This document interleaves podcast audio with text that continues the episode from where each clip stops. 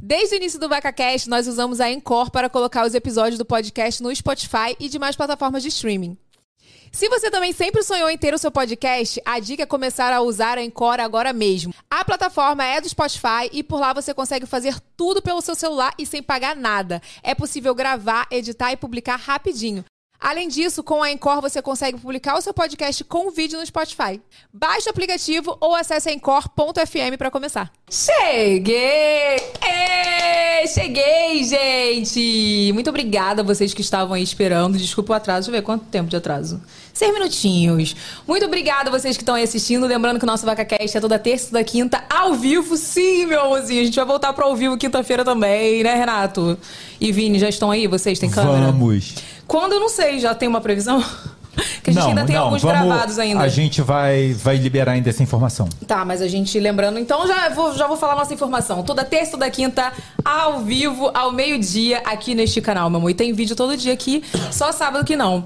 Olha, o meu convidado de hoje é muito especial, uma pessoa muito especial na minha vida. E vocês já pediram muito, muito mesmo. E eu queria falar uma coisa pra vocês. Eu só sei que se não fosse Deus e ele, não teria Lucas e não teria esse novo babyzinho Regli que tá aqui. Mas antes de eu apresentar ele, bota o vídeo aí, Vini. Ele é doutor em reprodução assistida, meu amorzinho. Com quase 40 anos de medicina, o doutor Paulo Galo finalmente vem conversar comigo e vamos falar tudo o que vocês sempre me perguntam sobre FIV, o Vida Centro de Fertilidade e essa jornada incrível que nós percorremos para alcançar o sonho da maternidade. Hoje o VacaCast é muito especial. Vem! Ela chegou com muito entretenimento. Esse é o. Doutor Paulo Galo, viu a fotinho que botaram ali com o Lucas? Tudo bem? Tudo bem, é um prazer estar aqui contigo. Ah, Já te conheço meu. desde os teus 18 anos. Isso Verdade. quer dizer que é, te conheço há uns dois aninhos só, né? Poxa, olha, eu quero dizer que eu estou um pouco velho. Não, porque- tá dois aninhos, você tá com 20 Dois, agora. é, Eu te conheço tô- desde os 18 anos. Você ainda tá com 20, então é pouco Nossa, tempo. Gente, quando eu paro pra olhar, eu falo assim, gente, eu só, só tô com 38 só. 20 anos. Te conheço há 20 anos, hein? Passou 20 rápido. anos, passou. E o que eu acho mais incrível é que eu falo assim, já falo isso pra todo mundo, né? Que Deus sabia que eu ia precisar de você em algum momento da minha vida. Que eu fui, né, trabalhar. A gente vai contar um pouco É. essa história.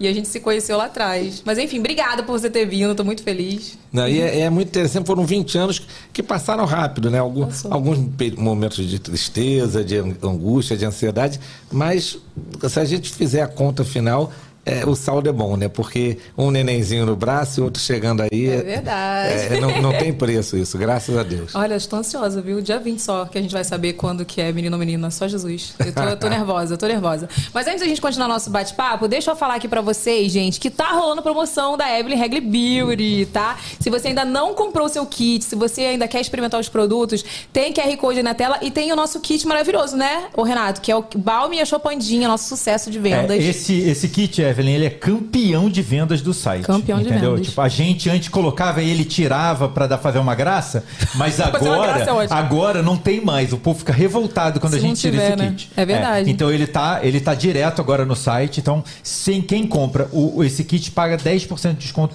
tem 10% de desconto nesse, nesse produto. Então tem QR Code aí na tela, ó, Chopandinha com a nossa Barbizinha. E se você quiser comprar os produtos também, é só você entrar lá no nosso site, tem QR Code aí na tela. Aproveita, meu amorzinho, faz seu pedido agora. Eu quero saber o seguinte, vem cá, é muito difícil não se envolver nas histórias assim das tentantes? Não. Quando a gente fala de, de reprodução assistida, a gente está falando de casais que estão tentando engravidar e não conseguem. E também hoje as outras configurações familiares, casais homoafetivos, de qualquer maneira, são, são indivíduos que querem constituir sua família e estão tendo alguma dificuldade. Se não tivessem tendo dificuldade, não nos procurariam. É, então a gente está falando de, de um grupo de pelo menos 10 a 15% de toda a população. 10 a 15% de todos os casais têm dificuldade para engravidar. Se a gente incluir a- as novas configurações familiares, os casais homoafetivos masculinos, femininos, aqueles casais ditos soros discordantes, que são casais que um dos dois tem alguma doença que não podem engravidar por relação sexual, por exemplo, HIV, a gente está falando de pelo menos 20, 25% dos casais que precisam da nossa ajuda. E geralmente são casais que são muito sofridos.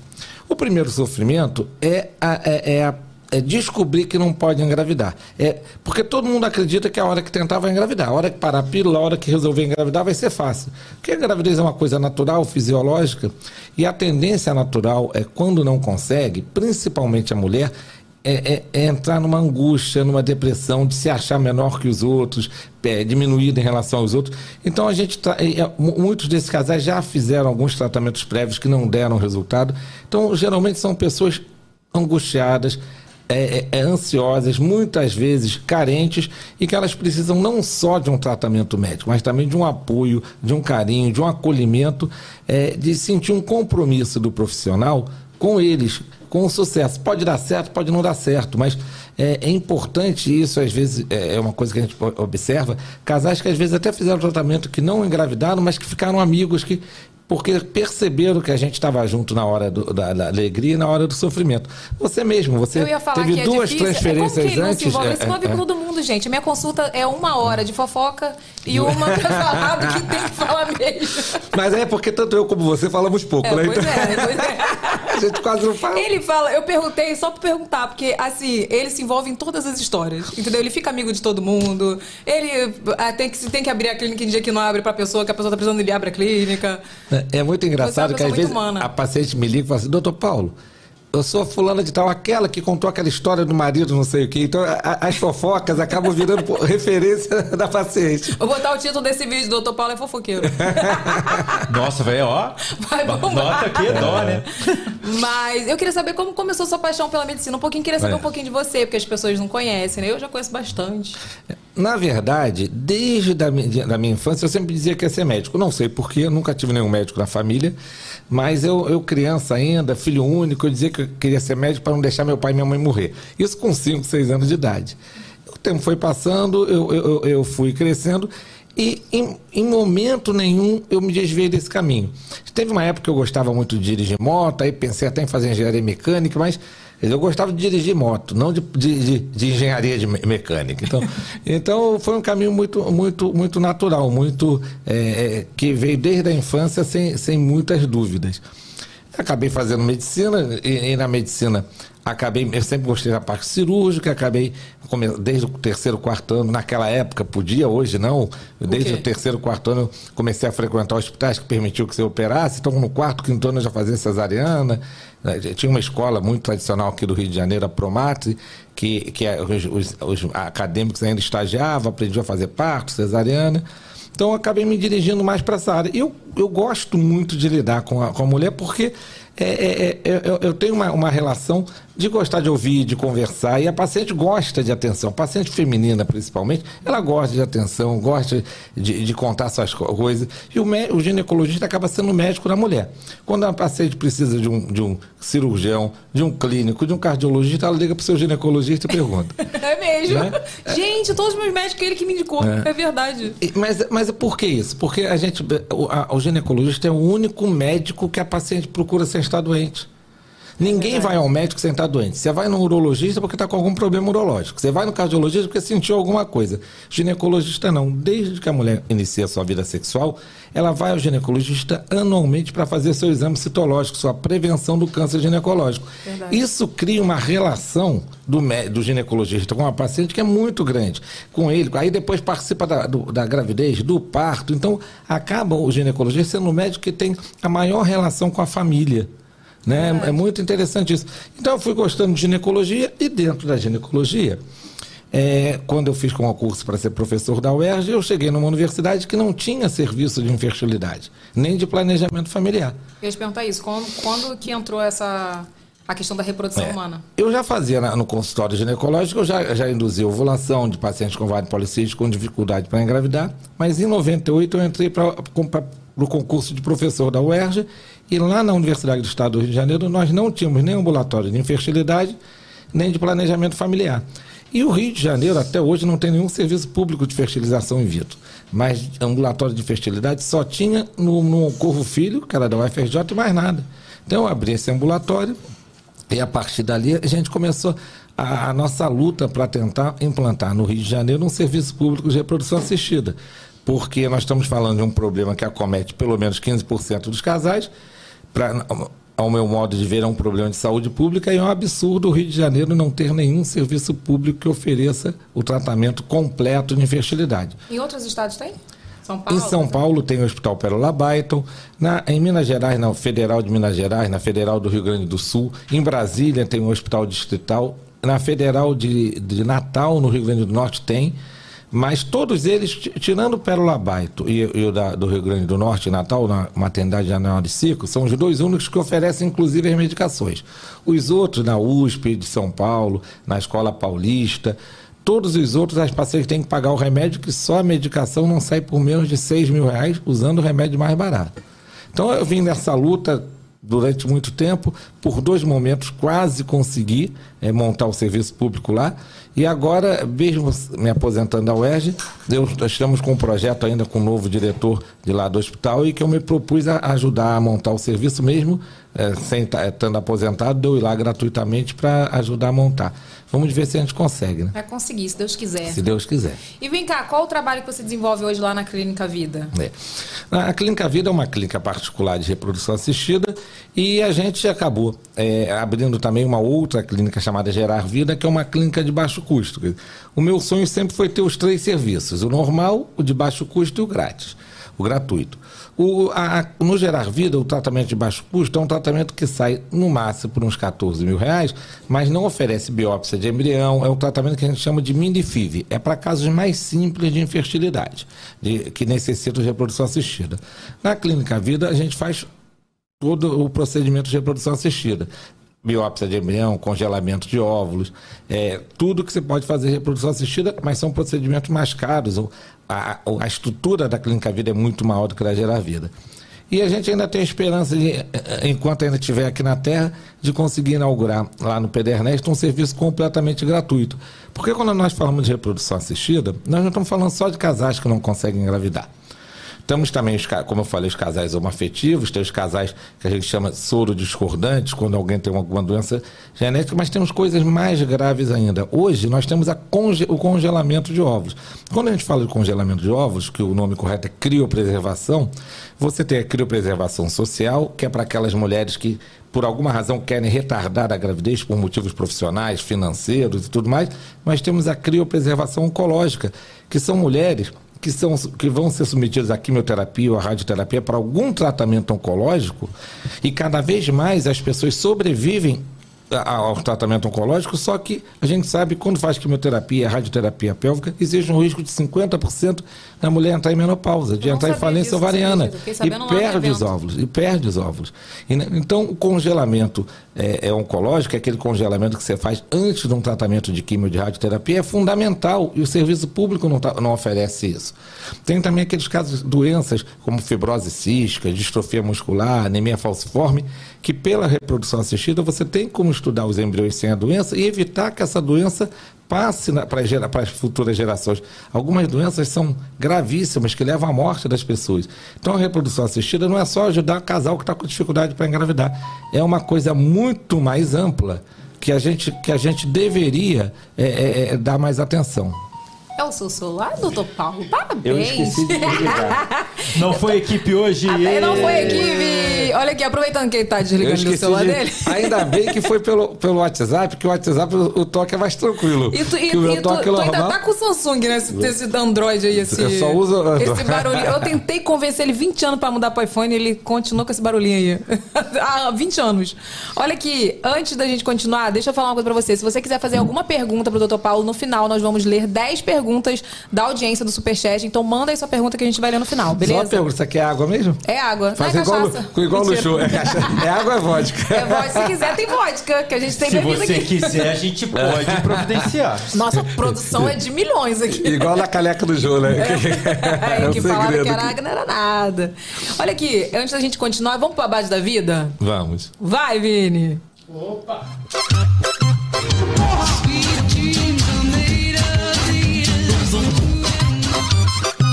acontece? Babado da Vida é um quadro aqui porque a gente gosta de falar da nossa vida, mas a gente gosta de falar da vida dos outros, né? É um babado da vida de alguma seguidora nossa. Só que o babado de hoje é da Letícia, que é uma tentante. Achei que ti- tinha tudo a ver aqui com a gente, né? E ela compartilhou a experiência dela com a gente. Então bota aí, Vini, pra gente ouvir. Olá, boa tarde, tudo bem? Meu nome é Letícia, eu sou casada com o Ângelo há um bom tempo. Estamos juntos aí na busca pelo tão sonhado positivo. Eu trabalho na área comercial, sou estudante de direito e sou tentante também. Né? Estou na luta há um bom tempo pelo tão sonhado positivo. Há aproximadamente cinco anos nós recebemos o nosso primeiro positivo, mas infelizmente com sete semanas nós perdemos o nosso baby. Seguimos nessa luta. Passamos por médicos, fizemos diversos exames, mas sem um laudo conclusivo. Né? Então hoje eu estou aqui para compartilhar um pouquinho da minha história. É um prazer falar com vocês, viu?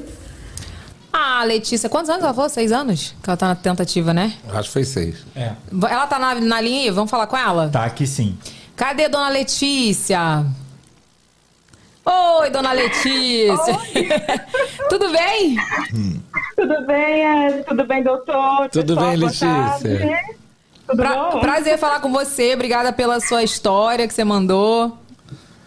Imagina, o prazer é todo meu, né? É aquela famosa história, vou escrever na caixa que ninguém vai me ver. Olha aqui. Aí, ó. Ai, meu Deus, ao vivo aí, ó, pra todo o Brasil. Vem cá, Letícia. Isso, vocês estão tentando há seis anos.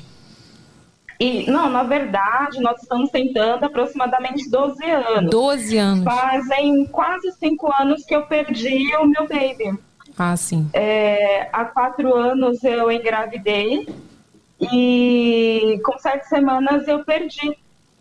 Né? Então, na verdade, tem toda uma história. Né? Antes desse primeiro positivo, é, minha esposa e eu fizemos vários exames, é, os médicos não encontraram nada que, que dissesse assim: não, por isso vocês não podem engravidar, precisa fazer o tratamento. Ah, por um período, a gente passou numa instituição, não sei se eu posso falar o nome dela, é uma instituição, instituição pública aqui em São Paulo. Pode falar. É, é o Ideia Fértil, é aqui na região do ABC. É um em Santo serviço de André, muito boa parte- qualidade, é da, da Universidade da isso, ABC. ele é ótimo. Só que aí a gente entra naquilo que o doutor falou. Apesar de ter um custo baixo, ainda assim, para mim e para alguns, o custo acaba sendo alto. Porque a gente tem que pagar exames, medicamento. Então, eu não consegui dar continuidade. Entendi. E você tá, Ah, aí, tá- como eu disse... Oh, pode falar. Não, pode falar você. Fala, termina. Pode continuar. Aí, há quatro anos, na verdade, eu tive duas grandes perdas significativas. É, em maio de 2018, eu perdi meu pai da noite para o dia, literalmente. Um mês depois da perda do meu pai, eu descobri que eu estava grávida, e um mês depois, mais ou menos, eu perdi o filho. E eu descobri da pior maneira possível, inclusive aproveitando essa parte para elogiar e agradecer ao doutor por esse tratamento que ele tem com as pacientes. Principalmente numa fase como essa, esse acolhimento é super importante, é muito significativo. Eu descobri, infelizmente, de uma profissional totalmente contrária do doutor. Eu fui ao hospital porque eu estava com sangramento, né? E fui para a sala de imagem e a médica já toda brava que o doutor não falou se tinha que ser é, o trans ou ultrassom normal para fazer. Pediu que eu deitasse e ela me perguntou assim: quem falou para você que, você está grávida?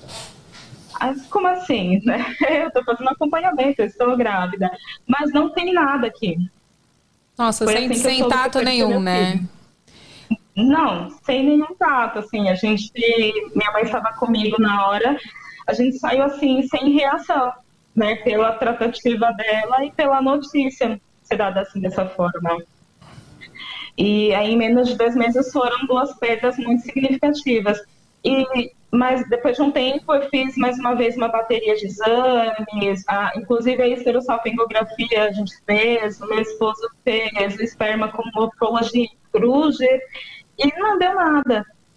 O que, que a gente faz num assim, caso desse, doutor? nesse- É. Vamos lá, você tá- agora está com que idade, minha amiga? Desculpa perguntar ao vivo. 37. Imagina! 37 anos. 37 É, anos. Então, Isso. esse- esse- essa gestação que você perdeu foi há quatro anos atrás, mais ou menos. Você estava com uns 32, 33 anos. Foi, a- foi a única vez que você engravidou, não é isso? Sim, sim. Tá. Então, vamos lá. É, quando a gente fala de infertilidade conjugal, existem várias causas de infertilidade conjugal.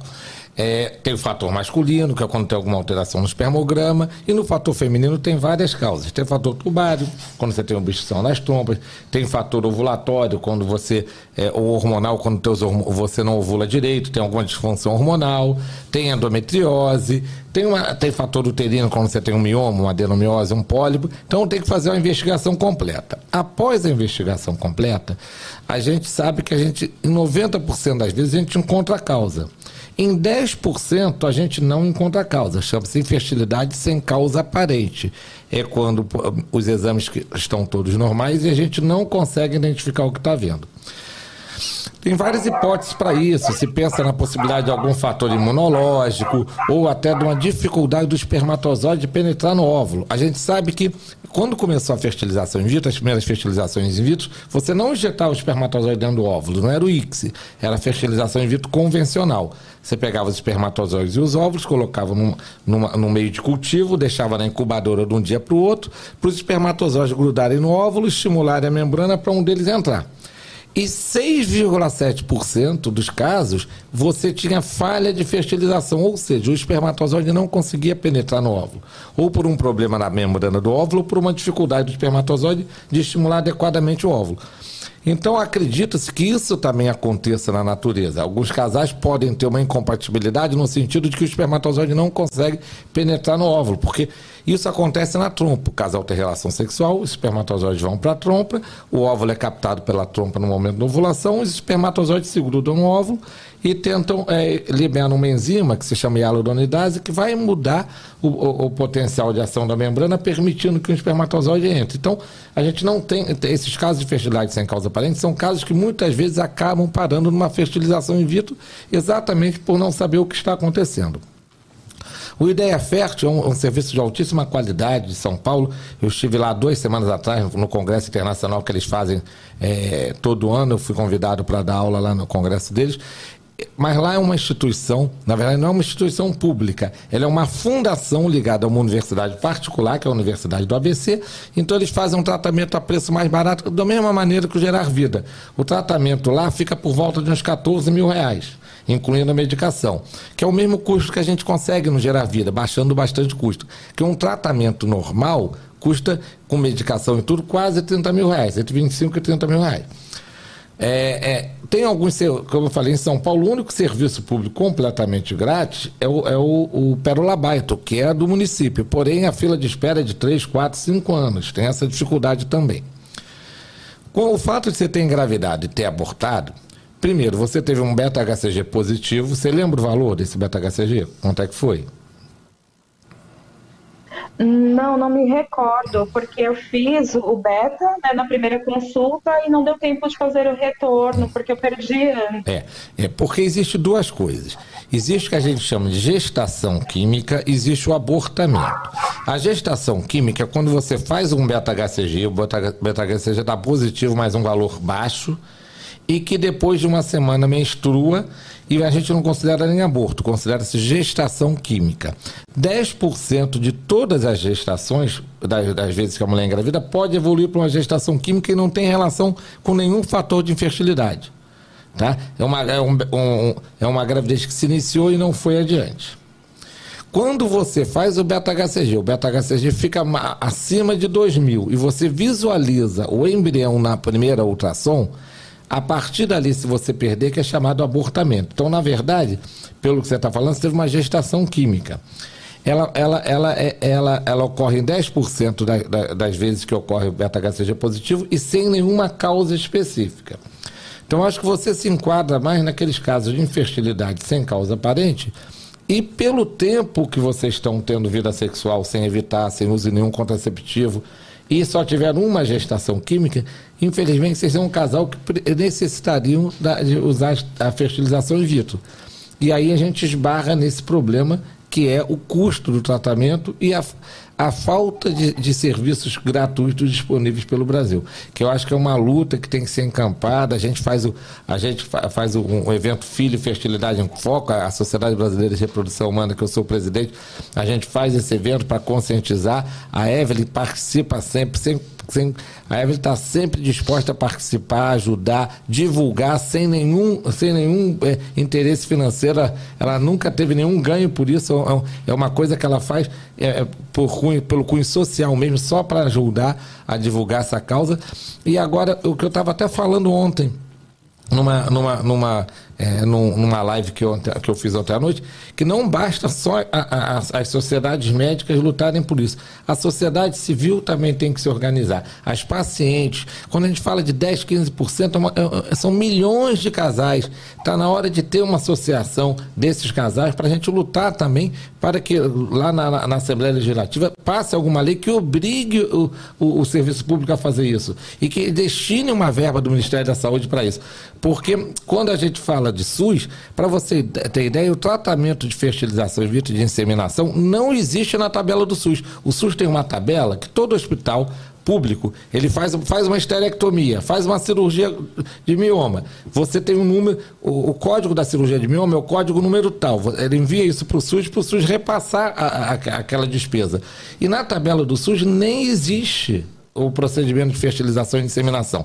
Então é como se, essa como se esse problema não existisse.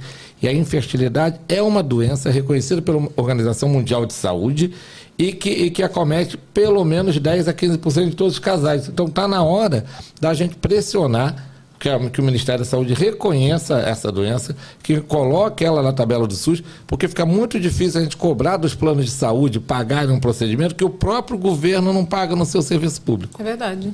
Letícia, obrigada pela sua participação. Eu vou pegar seu arroba e vou te mandar um direct quando acabar esse programa pra gente conversar. Tá bom?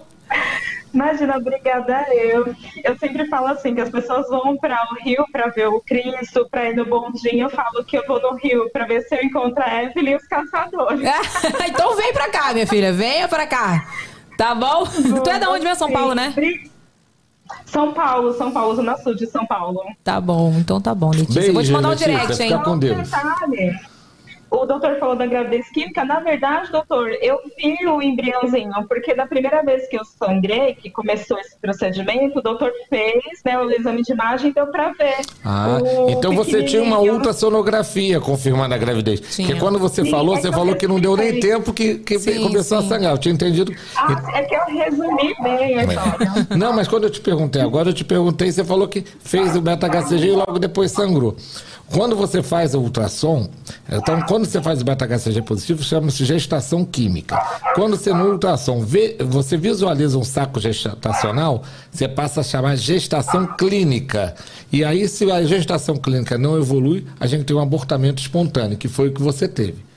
Agora, a- a- abortamento espontâneo ocorre em 10% das mulheres entre 30 e 35 anos. Em mulheres com 40 anos já aumenta para mais de 20 a 30%. E aí pode, muitas vezes, esse abortamento estar relacionado a alguma, alguma alteração genética no embrião. A gente não tem como saber. 90% dos abortamentos que, né, das gestações que não vão adiante, de que evoluem para abortamento, pode ser por alteração genética. Você e teu marido já fizeram cariótipo alguma vez? Um exame chamado cariótipo com banda G? Letícia. Não, oi, É, foi justamente quando eu passei no Ideia Fértil que entrou naquela bateria de exames que a gente não conseguiu pagar. Inclusive, o cariótipo é um dos que tem um custo mais alto, né? Isso. Que o cariótipo é fundamental, porque se um dos dois tiver alguma alteração no cariótipo, é uma causa de infertilidade. Ele deixa de ser uma infertilidade sem causa aparente, passa a ser uma infertilidade de causa genética, porque aí forma óvulos ou espermatozoides com defeitos genéticos que não são compatíveis com uma gravidez viável. Eu não estou dizendo que você tem isso, mas esse exame seria fundamental para definir. Letícia, muito obrigada pela sua participação, viu? E aguarde meu direct. Beijos. Beijo. Pode deixar. Beijo todos. Renato, Vini, beijo. Beijo. Ih, ganharam um beijo. Cadê vocês? Bota aí vocês que eu quero dar um oi pra vocês hoje. Vini voltou, Vini tinha me abandonado. Tudo bem, Vini, com você? Tô na 15 temporada. Hum, hum. Apareço momentaneamente. Olha aqui. É que a Letícia tá com uma. Você percebeu como a Letícia tá com uma cor bonita? Assim, você percebeu que ela tá morena? A é que Letícia ela que acabou de chegar de férias, é. ela acabou olha. de chegar de férias da Bahia. Ah, que delícia, Olha só, hein? que delícia. Falei, E a gente aqui nesse tempo que é chuva, sol, todo dia, é, chuva, e assim, com chuva. essa cor aqui, é, vermelho, rosácea. Olha aqui, o pessoal quer que, que você conte como a gente se conheceu e o meu caso. Então agora eu vou deixar pra você. Vamos lá, eu conheço a Evelyn desde os 18 anos. Eu não estava nem ainda casado com o Diego, né? Não, tava É. casado com quem? Com a nossa pessoa que tem um quadro aqui. Quantos dias nós estamos sem falar Estamos a dele? zero dias sem falar do botar o- falecido. Eu vou botar o quadro aqui, atrás de mim. Vamos botar? E foi interessante porque você. Isso foi. Você tinha 18 anos, tem 20 anos que eu te 20 conheço, né? anos. Tem 20 anos que eu te conheço. E ah, foi na época que começou a ter muito essa história de, de rede social. Aí eu estava tava, é, programando de fazer um site. e aí uma, uma pessoa indicou a Evelyn para fazer, o- fazer o meu site. E eu foi, não é muito programadora, né? Desculpa, né, galera? Eu não fazia só o blog das blogueiras, eu fazia site também de É. pessoas famosas, assim, importantes, igual o Dr. Paulo. Aí ela, ela que fez meu primeiro site. E nisso que a gente fez o primeiro site, a gente começou a conversar e ela estava pretendendo engravidar. E, e nessa história ela teve uma, uma primeira gestação, que foi uma gestação nas trompas, chamamos de gestação ectópica. É, Ela tinha, ela teve provavelmente um processo inflamatório nas trompas, que as trompas elas podem ficar completamente obstruídas e a mulher não engravida. Agora ela pode ficar parcialmente obstruída, que muitas vezes permite a gravidez, mas o embrião acaba grudando nas trompas e é pior ainda, porque se não retirar, você rompe, dá uma hemorragia, corre até risco de vida. Ela teve uma gravidez ectópica, não foi, perdeu uma trompa. Posteriormente, ela teve uma, uma nova gravidez ectópica, que perdeu outra trompa. Aí, em 2014, a Evelyn resolveu partir para o tratamento de fertilização in vitro. O primeiro tratamento, é, é, a Evelyn fez um tratamento de- de- chamado ovo doação compartilhada, em que ela Isso, é doava parte dos isso. óvulos.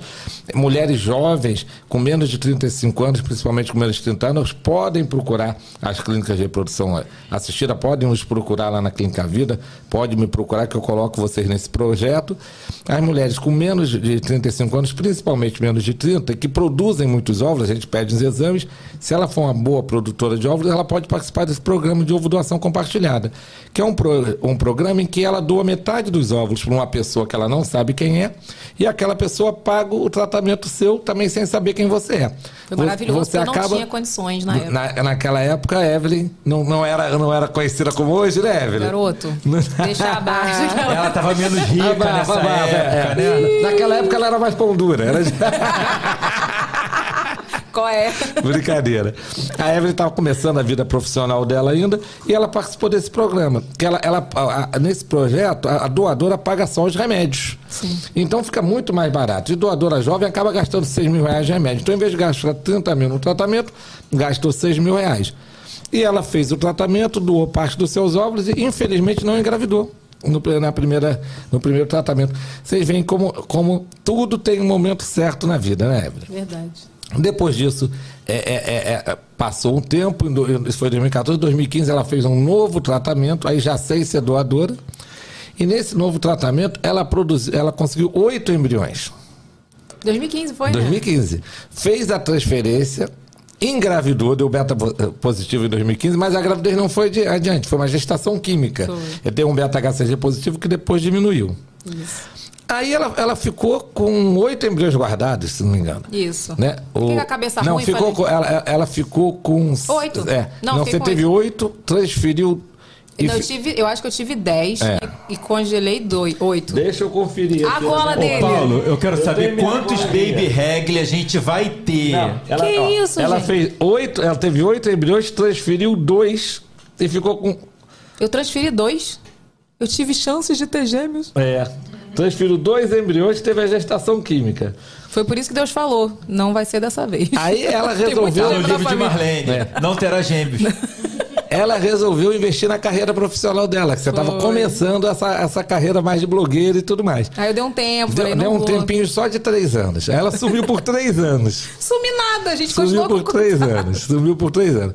Aí ela fez uma nova transferência Em 2018. em 2018 Já com outra cabeça, já, com outra- decidida. Que aí veio o Lucas. É verdade. O Lucas nasceu em 2019, não foi 19. em janeiro de 2019? Agosto. agosto, ah, agosto. Não, você fez a transferência em final de 2018. Isso. em final- e nasceu em agosto de 2019. Isso mesmo. Aí a, a vida dela ficou mais louca. Não, transfer, fazer o tratamento da Evelyn em 2018 já foi assim. Não, esse mês eu não posso porque eu tenho um, pro- um trabalho lá no- que eu vou estar em Paris. Semana que vem, não, na outro mês não dá que eu vou ter um trabalho em, em Nova York. Mas é Falei, porque- Evelyn, você tem que parar aqui porque eu não posso ir atrás de você com o embrião para colocar o embrião onde você estiver. Não é isso, é Olha, Você tem que parar 15, você precisa ficar 15 dias Ô, parado Paulo, aqui. você teve A sorte culpa é dela dele, falar, né? não dá não? Ah, não dá? Não dá. Como não dá? Não dá pelo WhatsApp? Sabe? Não dá pra vir assim atrás de mim, a gente coloca no aeroporto. É porque, o que, que aconteceu? Eu até falei isso no- em alguns dos meus vídeos. É, eu acho que também é muito importante. É difícil a gente falar isso, né? Que tem que, ter uma, tá, que tem que estar com uma cabeça muito boa. E eu não tava com a cabeça muito boa em 2015, porque eu já tinha tido uma perda e tal. Então, assim, quando, 2018 eu tava decidida. Eu falei, vai dar certo. Então eu vou trabalhar muito. Trabalhei muito. Fui pra Paris, fiz semana de moda. Fui pra Ucrânia, pra final da Champions League. Olha, eu viajei a beça. Fui pra, foi o ano que eu fui pra casa do Antônio Bandeiras. Hum, dá trabalho, tá? Me pagaram pra ir pra casa do Antônio Bandeiras, gente. Eu ia ter de graça. Você não precisa nem pagar. Ninguém nem descobriu isso, né? Gente, maravilhoso. Aí, tipo assim, foi um ano que eu tava com a cabeça muito voltada pro meu trabalho, mas eu falei, final do ano eu vou tentar. E foi de primeira, assim, né? Foi mesmo, graças a Deus. Na verdade, foram 10 sim, porque você tem 6 agora. É, eu tô você falando que transferiu foram 10, dois, eu tô falando. depois mais um e agora mais um. Você tem 6 guardados. Eu tenho seis baby regles gra- guardados. Então são seis aí, seis Vamos potenciais. ter Porque, seis. na verdade, ela, ela, fez o o ela fez o tratamento, transferiu dois que não engravidou Foi. e ficaram oito. Verdade. Então foram 10 ao todo. Você transferiu dois que não engravidou, ficaram oito. Depois você transferiu o, o, o, o Luquinha, que já, graças a Deus, já tá aí. Transferiu esse outro, ainda tem seis guardados. Ainda, ainda tem seis é, bebês regras guardados. É verdade. Vamos garantir 10 anos de publi ainda aí. Ai, que ridículo, Renato. Olha aqui. Uma coisa que muita gente me perguntou, eu vi aí que eu nem lembrava que eu tinha colocado dois, né? É, transferido dois. Muita gente me perguntou isso. Por que, que eu não, colo não coloquei dois? Explica por quê. O que, que, que você me fala dos Vamos dois? lá. Hoje, a tendência de todas as clínicas de boa qualidade é transferir ou dois embriões de D3 ou um blastocisto. O blastocisto é um embrião que chegou ao quinto dia. Por que isso? Porque cada dois embriões de D3, um chega a blastocisto. A finalidade da fertilização in vitro não é gemelar. As pessoas, todo mundo gosta, ah, eu quero fazer, quero ter gêmeo, quero ter trigêmeo. Isso é um horror, gente. Eu falo com meus alunos, a fertilização é para ter um de cada vez. Dois acidente, três é calamidade. Gestação gemelar e trigemelar mais ainda é gestação complicada. O neném, a criança nasce prematura. Se nascer prematura demais, vai para UTI. Pode ficar com sequela. É, o, o risco aumenta de diabetes gestacional, pré-eclâmpsia, que é o aumento da pressão. Então, gestação gemelar não é o foco do tratamento de reprodução. O foco é você ter um de cada vez. E hoje o Mas melhor. tem gente que chega e fala assim, quero dois. Tem gente que fala, a, a, a, a, a resolução do CFM permite transferir até no máximo dois embriões. Mas a gente hoje, a tendência do- dos, dos médicos de trabalho de reprodução é só transferir dois embriões se for embrião de D3, de terceiro dia de evolução. Porque aí o risco de gemelar é menor que 10%. E se for blastocisto, que é o quinto dia, você transferindo num blastocisto, você tem no máximo 1 a 2% de risco de gemelar, que é naqueles casos que o embrião se divide e viram, dois, viram gêmeos idênticos. E porque essa nossa. Não, você transferir 3, 4, 5 embriões não aumenta as chances de engravidar de forma significativa, aumenta as chances de gemelaridade. Por exemplo, uma mulher de 35 anos que transfere um blastocisto ou, ou transfere três blastocistos, vai ter mais ou menos a mesma chance de gravidez, de 40%.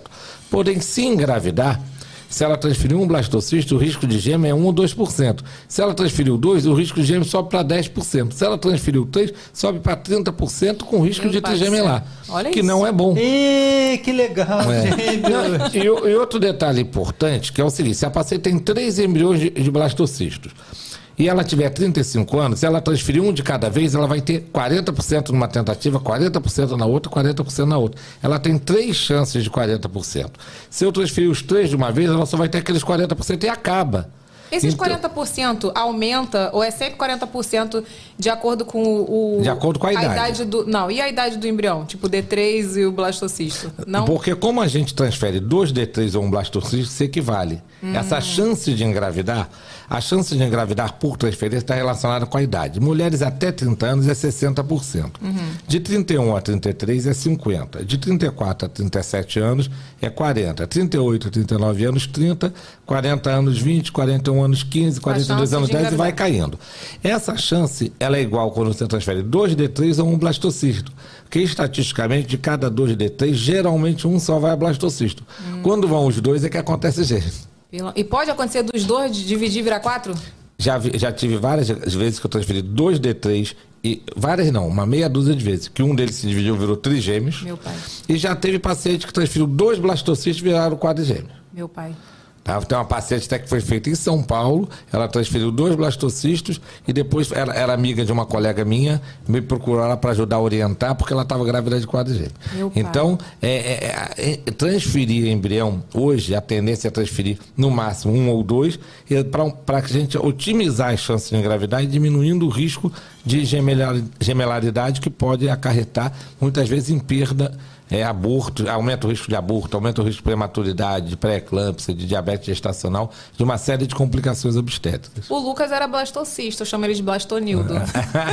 Você sabe qual é? Esse, esse era o quê? Também é blastonildo, Era é blastonildo também. Ih, eu transferi dois blastonildo. É. Viu? Ê, que Eu- apelido, legal. Olha aqui, se você não mandou... Vamos ver se é blastonildo ou blastonilda. É, pois é, não sei. Ô, Ai, Paulo, gente, é. Blastonilda. Por que blastonildo? Por que é? Cismaram. Olha, tá uma, uma- tá uma Eu torcida. também tô levando fé que é Não menina. é? Ih, Não é? cara? pai. Até porque ela tem que pagar os pecados dela. Pois é. E, e olha só, e, e a Evelyn tá completamente diferente da, da, da- da gestação do Isso Lucas. não tem nada a ver. Eu sei que ela deu muita dor de cabeça pra mãe dela quando ela dona adolescente. Sônia? Deu. É, Dona sumiu de vai casa. voltar aqui. Foi parar em São Paulo. Ela, ela tem que ter uma menina. E não, não estimula esse quadro. Não, não a gente tá estimula zero esse dias. quadro. A gente tá zero dias sem falar dele aqui. Olha aqui, se você não mandou seu superchat, manda. Se você tem alguma dúvida que você queira falar pro Dr. Paulo, manda aí que a gente vai ler no final, tá? E vamos pro momento jabá, Vini? Bora! Vambora! Momento Jabá! Meu amorzinho, quem tá aqui com a gente hoje? Mary Help maravilhosa, né? Que faz a limpeza desse estúdio e deixa Inclusive, tudo limpinho, teve aqui cheiroso. hoje. Sério? Teve aqui Por hoje, isso tá- que está cheiroso. Você tá achando tudo muito limpinho Eu aqui, tava não? achando, mas eu achei que vocês tiveram dado uma garimbada. Tá tão limpinho aqui. Nem tanto, Evelyn. Gente, Ma- Mary Help é maravilhosa. Que você precisar de serviço em nossa casa, chama Mary Help. Tem vídeo, Vini? Temos. Então solta aí, Cansada garoto. só de pensar em fazer uma faxina? A Mary Help Recreio resolve tudo para você. Temos diaristas profissionais que farão toda a limpeza da sua casa e também da sua empresa. E se você estiver precisando de uma cozinheira, a Mary Help Recreio resolve. Temos profissionais para o dia a dia e também para ocasiões especiais. Também podemos te ajudar a manter as roupas em ordem. E você resolve tudo pelo WhatsApp. É muito fácil. Aponte o celular para o QR Code que está na tela e ganhe 10% de desconto na primeira contratação. Se você ainda não contratou Mary Help na sua vida, meu amor, quer limpar sua casa, quer higienizar o seu sofá, seu tapete, suas persianas, chama Mary Help e tem 10% de desconto com o nosso cupom. É só Ou apontar o? QR Code. é, o link tá no, no box de informação É, porque também. o QR Code que tá ali é o nosso, da. Não, da... não, é que já mudou. Esse agora voltou É o que tava, né? Era o que tava no vídeo, Mas, mas- tem link lá no box de informações. No box de informação tá o linkzinho lá. Então, beleza, Creuza. Ó, se você não mandou a sua pergunta, manda aí que a gente vai ler no superchat. E o seguinte, é. Vocês viram que a gente abriu uma caixinha de perguntas para dúvidas lá pro Dr. Paulo, lá na- no Instagram, né, do VacaCast, não é isso? E já tem aí as perguntas? A gente já tem as perguntas. E é sempre bom lembrar que, para quem não segue o nosso Instagram, lá sempre a gente tem uma porção de ativações que as pessoas a gente conseguem. interage, vocês participam, né? Exatamente, a gente consegue pegar informação, babado da vida vem do Instagram. É verdade. Essas perguntas todas vêm do Instagram Se você também. quiser participar ao vivo com a gente, manda tudo lá no nosso Instagram. Segue a gente Momento lá. Jabá é no Instagram. Arroba... É verdade. Arroba VacaCast e momento... Achei que era Merchan. Merchan é no... Não, é no Momento site, é mas, no mas a site. gente divulga lá, a pessoa entra lá e já Verdade, verdade. No site também, vacacast.com.br. Então manda aí, banda, vamos outras perguntas? Bora. Então vambora. Perguntinhas da galera. Em quais situações você indica FIV? Na verdade, a indicação de FIV tem, é muito variada. As duas indicações mais precisas é quando- em caso de obstrução tubária em caso de fator masculino grave, que é quando o espermograma é muito ruim. Por quê? Porque para ter possibilidade de uma gravidez espontânea, é necessário que os espermatozoides cheguem nas trompas para fertilizar o óvulo. Se a trompa estiver obstruída, a gente, a gente sabe o aparelho genital feminino, o espermatozoide sobe da vagina, pelo colo do útero, cavidade do útero, chega nas trompas. A, a o outro lado da trompa é onde capta o óvulo junto ao ovário, então o óvulo vem por um lado da trompa, o espermatozoide vai por outro. Se, se tiver uma obstrução tubária, se a trompa estiver obstruída, o espermatozoide nunca vai encontrar o óvulo e não vai engravidar. Esse número de espermatozoides também tem um número mínimo. É necessário que pelo menos 5 milhões de espermatozoides cheguem nas trompas.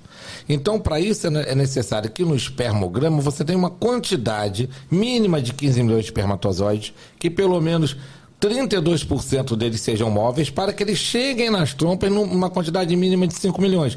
Que esses espermatozoides vão grudar no óvulo, liberar uma enzima chamada hialuronidase, hialuronidase que vai modificar a membrana do óvulo e a membrana do óvulo vai permitir a entrada de um espermatozoide.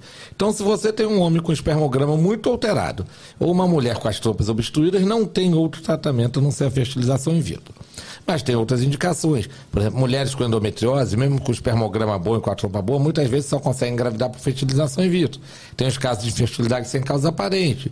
Tem aqueles casos que já fizeram todos os outros tratamentos clínicos que, e não conseguiram engravidar. Então, sempre que o casal fez o tratamento clínico, que é com medicações, ou tratamento cirúrgico, retirada de mioma, pólipo, é, endometriose, e não conseguiram engravidar, então depois do tratamento clínico e do tratamento cirúrgico, vem esse tratamento com as técnicas de reprodução assistida, que são a inseminação e a fertilização. Quando os casos são muito graves, só a fertilização in vitro mesmo. Vem cá, quando tem um tempo mínimo pra pessoa tentar, é, tipo assim, ah, tem que tentar pelo menos um ano pra ver se realmente não consegue. Vamos lá, o diagnóstico de infertilidade conjugal é quando o casal tem vida sexual regular, considera-se vida sexual regular pelo menos duas a três vezes por semana, sem uso de nenhum método contraceptivo. Então, considera-se um ano o tempo necessário, porque, em média, a, a- a taxa de gravidez de um casal é entre 10% e 20% ao mês. Ao final de um ano, 85% dos casais vão ter engravidado. Quem não engravidou, provavelmente tem alguma dificuldade. Só que qualquer tratamento de infertilidade diminui com a idade da mulher. Então, quando a mulher tem mais de 40 anos, a gente geralmente não espera um ano, espera no, no máximo seis meses. Então, o- quando a gente fala de tratamento de infertilidade, o, o fator mais importante no resultado é a idade da mulher. Quanto maior a idade da mulher, menor as taxas de gestação, tanto em gravidez espontânea, como na inseminação, como na fertilização, como em qualquer tratamento. Entendi. Vamos pra próxima, Vini. É, ainda é proibido escolher o sexo do bebê?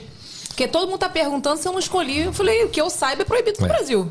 Com certeza. O Conselho Federal de Medici- Medicina tem resoluções que, que orientam, norteiam eticamente as técnicas de produção assistida. Eu, inclusive, sou conselheiro do CRM do Rio e sou da Câmara Técnica de Reprodução Assistida do Conselho Federal de Medicina, que acabamos de emitir uma resolução mês, que acabou de ser publicada no Diário Oficial mês passado.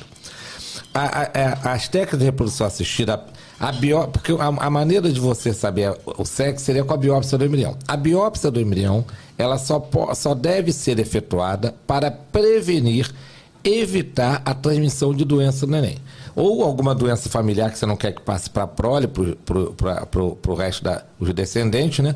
Ou para aqueles casos de, de que a idade da mulher é mais avançada e tem risco de neném nascer com síndrome de Down, Edward, Patal, com alguma neoploidia. Então, essa é a indicação da biópsia. Ninguém, é, o Conselho Federal não permite a biópsia somente para a escolha do sexo, muito menos para escolher cor de óleo, cor de cabelo, nada disso. Porque isso é o que a gente chama de eugenia. Daqui a pouco, a- a- a- o, que, o que é bonito na raça humana, o que é importante na raça humana, o que faz o ser humano ser resistente, ter dominado o mundo, é exatamente essa variedade que nós temos, essa heterogeneidade do ser humano. Entendeu? Então, é, é- é funda... então a gente não pode usar a técnica de reprodução assistida para começar a- a tentar criar seres mais perfeitos, mais assim, mais assado, porque isso vai ser, a longo prazo, ruim para a sociedade. Isso é permitido nos Estados Unidos? O que é a, a escolha Escolher do as sexo? coisas. É, alguns países permitem que você faça isso. Mas o que, que acontece? No Brasil, por exemplo, se você faz uma fertilização in vitro que queria uma menina, digamos que o teu caso era esse, faça biópsia para ver menina. E se vier só menino? Você vai jogar fora? Ai, que horror, né? Péssimo. Porque é o que acontece. Então, quando você faz a biópsia visando escolher sexo, corre o risco de só ter o sexo que você não quer. Com certeza. Tá? Agora, se você fez o, o estudo genético por outras razões, tá?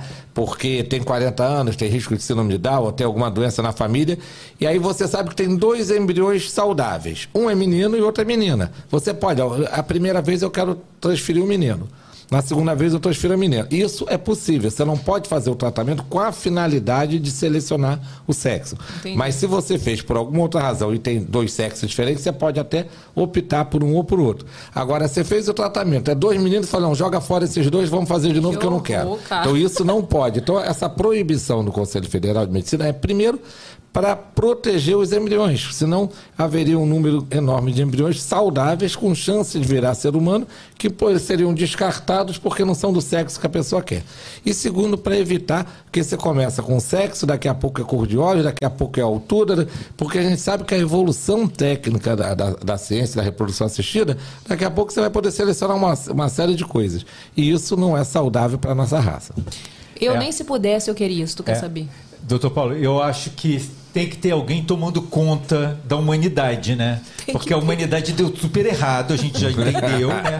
Deu tudo errado, tá tudo muito louco. E se não tiver alguém com mínimo, o mínimo de discernimento olhando para isso, daqui a pouco, é, é, ah, eu só quero menina. Imagina, em lugares que, onde as meninas, bem, em todo lugar, né? A, a mulher é desvalorizada. Ah, não quero filha mulher. É, mas é verdade. É verdade, é não quero filha mulher. Ah, não quero isso, não quero aquilo. Vai virar um açougue, né? E vai haver um desequilíbrio também. O- um desequilíbrio natural. Porque existe, É. embora não pareça, existe um equilíbrio natural nas coisas. Mas, mas perguntando sobre isso, nos Estados Unidos, onde tem banco de esperma, que tipo, eles têm já uns, uns, uns contos que a pessoa escolhe. Ah, não, eu gostaria que, por exemplo, uma mulher quer engravidar, mas não tem marido, e vai escolher. Ah, eu quero que o meu marido seja alto. Isso, no, isso nos Estados Unidos tem, né? Não, Isso, isso até aqui no Brasil pode, porque é diferente. Uma produção independente, escolha do gameta, não é escolha do embrião. Porque, por exemplo, se você tem um, um- um- um casal, marido e mulher, e ela é, é, é- o homem não tem espermatozoides, e tem que, que escolher espermatozoide. Ou ao contrário, um casal, marido e mulher, a mulher não produz mais óvulos, tem que escolher óvulos. Quando a gente fala de, de, de recepção de óvulos ou de espermatozoides, o Conselho Federal de Medicina determina que o óvulo, a doadora de óvulos ou a doador de sêmen tem que ter as características fenotípicas mais parecidas possíveis com, com o casal. Então, se é uma mulher que precisa de doadora de óvulos, tem que ser uma, uma doadora parecida com aquela mulher. Se for um homem que precisa de sêmen, um homem com as características mais parecidas possíveis do, do marido. Agora, se é uma produção independente, uma mulher que quer ter um filho, mas por- por- que não, sem parceiro. Ela pode escolher por da mesma maneira que ela poderia escolher um namorado. Ela pode escolher um namorado louro, As pode escolher um namorado moreno, pode escolher um namorado. Sexo, Ah, não. Não, Ah, ah, não mas aí ela escolhe espermatozoide, não escolhe sexo. Do- ela- ele falou de, do- de banco pode, de sêmen. Pode escolher Então, as características Isso. para do, do, do, doador do sêmen. Como você escolhe? Ah, eu não gosto de homem louro, eu não quero namorar louro, eu quero namorar moreno. É um direito seu. é isso. Né? Então aí, aí é diferente. Você tá escolhendo. É como ah, geralmente a pessoa idealiza a- a- na, na escolha do sêmen o homem que ela idealizaria para ser pai do filho dela. Entendi. Entendeu? Eu não escolhi, né? Me É, apaixonei. é, Meus, é. meus filhos nascem tudo com cabeção, por quê? Porque eu não escolhi.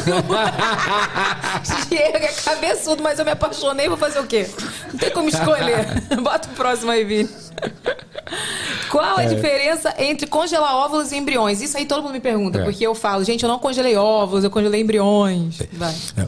O congelamento de óvulos não é ainda um ser humano. O, a- a- o embrião ele é formado pelo óvulo e pelo espermatozoide. Então, o congelamento de embriões geralmente de casais que vão fazer um tratamento de fertilização in vitro, fazem um número maior de embriões e congelam esses embriões e vão transferindo a- paulatinamente. Como aconteceu com a Evelyn. Ela engravidou, tem mais embrião guardado. Depois de dois, três anos, quero ter um outro neném. Não precisa fazer todo aquele tratamento. É só descongelar o embrião e transferir. Se ela daqui a mais dois, três anos quiser um outro neném, ela tem embrião lá. O congelamento de óvulos é para preservação da fertilidade feminina. Então são duas indicações. São mulheres, por exemplo, que temos o congelamento social. Mulheres que por alguma razão não têm previsão de engravidar num curto espaço de tempo. ou porque é, por profissionalmente eu quero primeiro atingir isso, quero fazer mestrado, quero morar fora do Brasil, depois voltar, ou, ou, ou eu quero só vou ter, querer ter filho depois que eu atingir essa, é, é, esse estágio da minha vida profissional ou financeira. E, e, a gente sabe que depois dos 35 anos as chances de engravidar caem muito. Então aquela mulher que quer engravidar depois dos 35, 40 anos, vale a pena congelar óvulos. E a outra situação é o congelamento oncológico, que são mulheres que vão ser submetidas a tratamento de câncer com quimioterapia ou radioterapia, que congelam os óvulos pelo risco que tem delas perderem a fertilidade, porque a quimio e a radioterapia podem destruir as células germinativas do ovário. Deixa eu falar uma coisa. Vou levantar uma polêmica aqui, que eu hum. já ia te perguntar. Isso, eu esqueci de falar isso para o, a produção. Polêmica. Polêmica. O que, que acontece? Você viu uma matéria que saiu de uma revista tem umas duas semanas, mais ou menos, que, cara, a galera que eu sigo, inclusive uma galera que eu conheci lá no, no Filho, no evento, né? É, caiu matando em cima da publicação porque eles falando que há uma máfia de congelamento de ovos e que não é, não precisava se preocupar. Mulheres, você não precisa congelar seus óvulos, não sei o quê. Você viu isso? Eu entrei nessa Não, não cheguei a ver, a ver isso, não. Então, peraí, vou te mostrar porque eu preciso mostrar. Eu trabalho com provas. Aí o que acontece? Tem o print. Inclusive, eu achei um absurdo, porque a Angélica compartilhou. Aí eu, eu perguntei, eu me perguntei, o que, que a Angélica está é, divulgando isso, porque, tipo assim, o que, que ela ganha com isso? Deixa eu pesquisar aqui. Porque, tipo assim, eu achei uma, assim, uma desinformação, sinceramente. Com certeza. Porque, a, quer ver? Eu sigo até, a, eu vou, vou, pegar aqui, que aqui nas, nesse Instagram, ovo recepção, underline ovo doação, que é um Instagram de uma pessoa que eu conheci lá no evento. Eu entrei que é nessa... da, da Lully, se não me engano? Deixa eu ver. Luli? Luli, Luli Correia. É, é, é. Então, ela é maravilhosa, é. ela faz posts maravilhosos. Inclusive, ela fala sobre ovo doação compartilhada para quem não, é. não tem condições de pagar o tratamento. Ela posta muito, né? Onde é, que eu vou achar isso aqui, senhor? Peraí. E aí, ela mora nos Estados Unidos. Ela teve com a gente lá no, no Filho em Foi. Belo Horizonte. Foi. Aí o que que acontece? Foi uma desinformação, assim, que eu achei desnecessário, sabe? E, e eu perguntei assim, por que que... Eu fui lá na Angélica, criar polêmica. Angélica, por que que você divulgou isso? Quer ver? Peraí. Aí a revista me respondeu, porque foi uma matéria de uma revista aqui, ó. Deixa eu ver se é isso. Peraí, galera. Aqui. Já, já a matéria é assim, já congelou seus óvulos? Então calma. Talvez você. Aí tem várias caixinhas assim. Não deva, não queira, não precise, não tenha grana. E aí vai passando. Uma coisa que eu achei, assim, super irresponsável foi porque eles erraram um dado aqui falando que a, a manutenção dos óvulos você paga mais de mil reais por mês e, na verdade, você paga por ano. Por ano. Não é caro é. desse jeito como não. eles falaram. E eles não tiveram nem a preocupação de, de corrigir. Isso. De corrigir. Aí eu vou ler meu, meu comentário aqui polêmico. Peraí, pra vocês lerem. Inclusive, ó, a Luli, é a Luli, né? É. Ela botou aqui muito triste essa desinformação, ela botou aqui e todo mundo curtiu, tá vendo? E aí eu fui lá dar meu apoio, né? Que eu sou dessas, minha filha. Ah, não acredito vocês apagaram meu comentário. Não apaga não, gente. Ah, não, tá aqui. Eu botei assim, ó. Eu botei assim, ó. Esse post é um desserviço. Eu entendo que existe um mercado de congelamento de óvulos, como tudo no Brasil, porque tem mercado de tudo nesse Brasil. A gente sabe tem que tem profissionais, profissionais sérios, sérios ou não. E tem profissionais que não. Aí eu botei, mais postar informações assim soltas é, sem nem ter a preocupação de corrigir o cartão que está errado, falando da mensalidade que não existe, é um desserviço. Aí eu botei. Graças ao congelamento, consegui engravidar aos 35 e agora aos 38. Aí botei. A qualidade dos meus óvulos hoje não se compara aos de quando eu congelei. Aí botei. E o relógio biológico da mulher passa assim, porque conforme você vai passando a, a, a, publicação, eles falam que o relógio biológico, esse negócio de relógio biológico é mentira. Foi criado para Impressionar Pra impressionar. Inclusive, eu queria que você falasse sobre isso daqui a pouco. Então, ela, é, aí botei. E a, a, mulher, o relógio biológico da mulher passa assim e a chance de gravidade diminui a cada ano. Porque, né, a gente. E diminui fala, muito. Diminui muito. E depois dos 35 diminui de forma muito acentuada. E parece que começa a diminuir com quantos anos você falou? Com 25. Olha isso. Como que a pessoa faz uma, uma postagem dessa? Eu, eu vou dar uma explicação que fica fácil de entender. Por que, que a mulher ela, ela, ela vai perdendo a chance de engravidar? Ao contrário do homem, o homem produz espermatozoide continuamente. Todo dia as células do, do testículo estão produzindo espermatozoide. A qualidade desse espermatozoide vai caindo com a idade, mas mais lentamente, principalmente depois de 55 anos. A mulher não. A mulher nasce com seus óvulos. E só que o máximo de produção de óvulos é quando a mulher está na barriga da mãe com seis meses. A mulher tem de 4 a 6 milhões de óvulos. Quando a mulher nasce, ela já tem só 1 milhão a 2 milhões de óvulos no máximo. E quando ela tem a primeira menstruação, por volta de 12, 13, 14 anos, ela só tem 400 mil óvulos. E ela perde de mil a 2 mil óvulos por ciclo, por mês.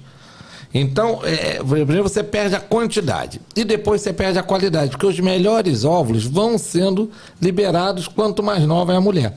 Então chega num momento da vida que a mulher tem poucos óvulos e óvulos de menor qualidade, com maior risco de doença. Então, vamos falar de gravidez espontânea.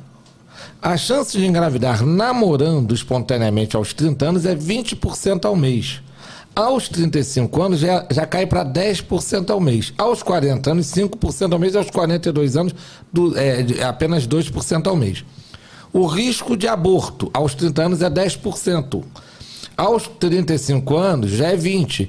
Aos 40 anos é quase 30%. E aos 42 anos já é mais de 40%. E o risco do neném nascer, por exemplo, com uma neoplodia como síndrome de Down, aos 30 anos é 1 para 2 mil. Aos 35 é 1 para mil. Aos 40 já é 1 para 200. Aos 42 é 1 para 50. Aos 44, 1 para 5. Então não, existe, não, não, existe como você não, não achar que com a idade você vai ter menos chances de engravidar. Uma outra coisa que acontece. A, a, a, por que, que, a, que a, fertilidade, a fertilidade da mulher máxima é dois a três anos depois da primeira menstruação, quer dizer, se ela menstruar com 12, 13 anos, é a partir dos 15 anos até os 25 anos. Todos os estudos mostram que a partir dos 25 anos a, a fertilidade da mulher começa a cair devagarzinho e cai muito bruscamente depois dos 35 anos. Por que isso? Porque nós éramos para viver só 40 anos, gente. Se a gente pegar. Que isso? É, não sabia disso. Nós, nós estamos Claro, vivendo. Evelyn, nós gente- a vivemos gente- artificialmente. Eu já estou devendo, mas eu estou com essa impressão, devendo. já tem um tempo que eu estou devendo já. Olha só, no início do século XX, o né- o início do século XX era o ano de 1900, a expectativa de vida das mulheres era 45 anos, dos homens 40 anos. No final do século XX, no ano 2000, isso dobrou. A expectativa de vida dos homens passou para 80 anos, da mulher para 85. Por quê?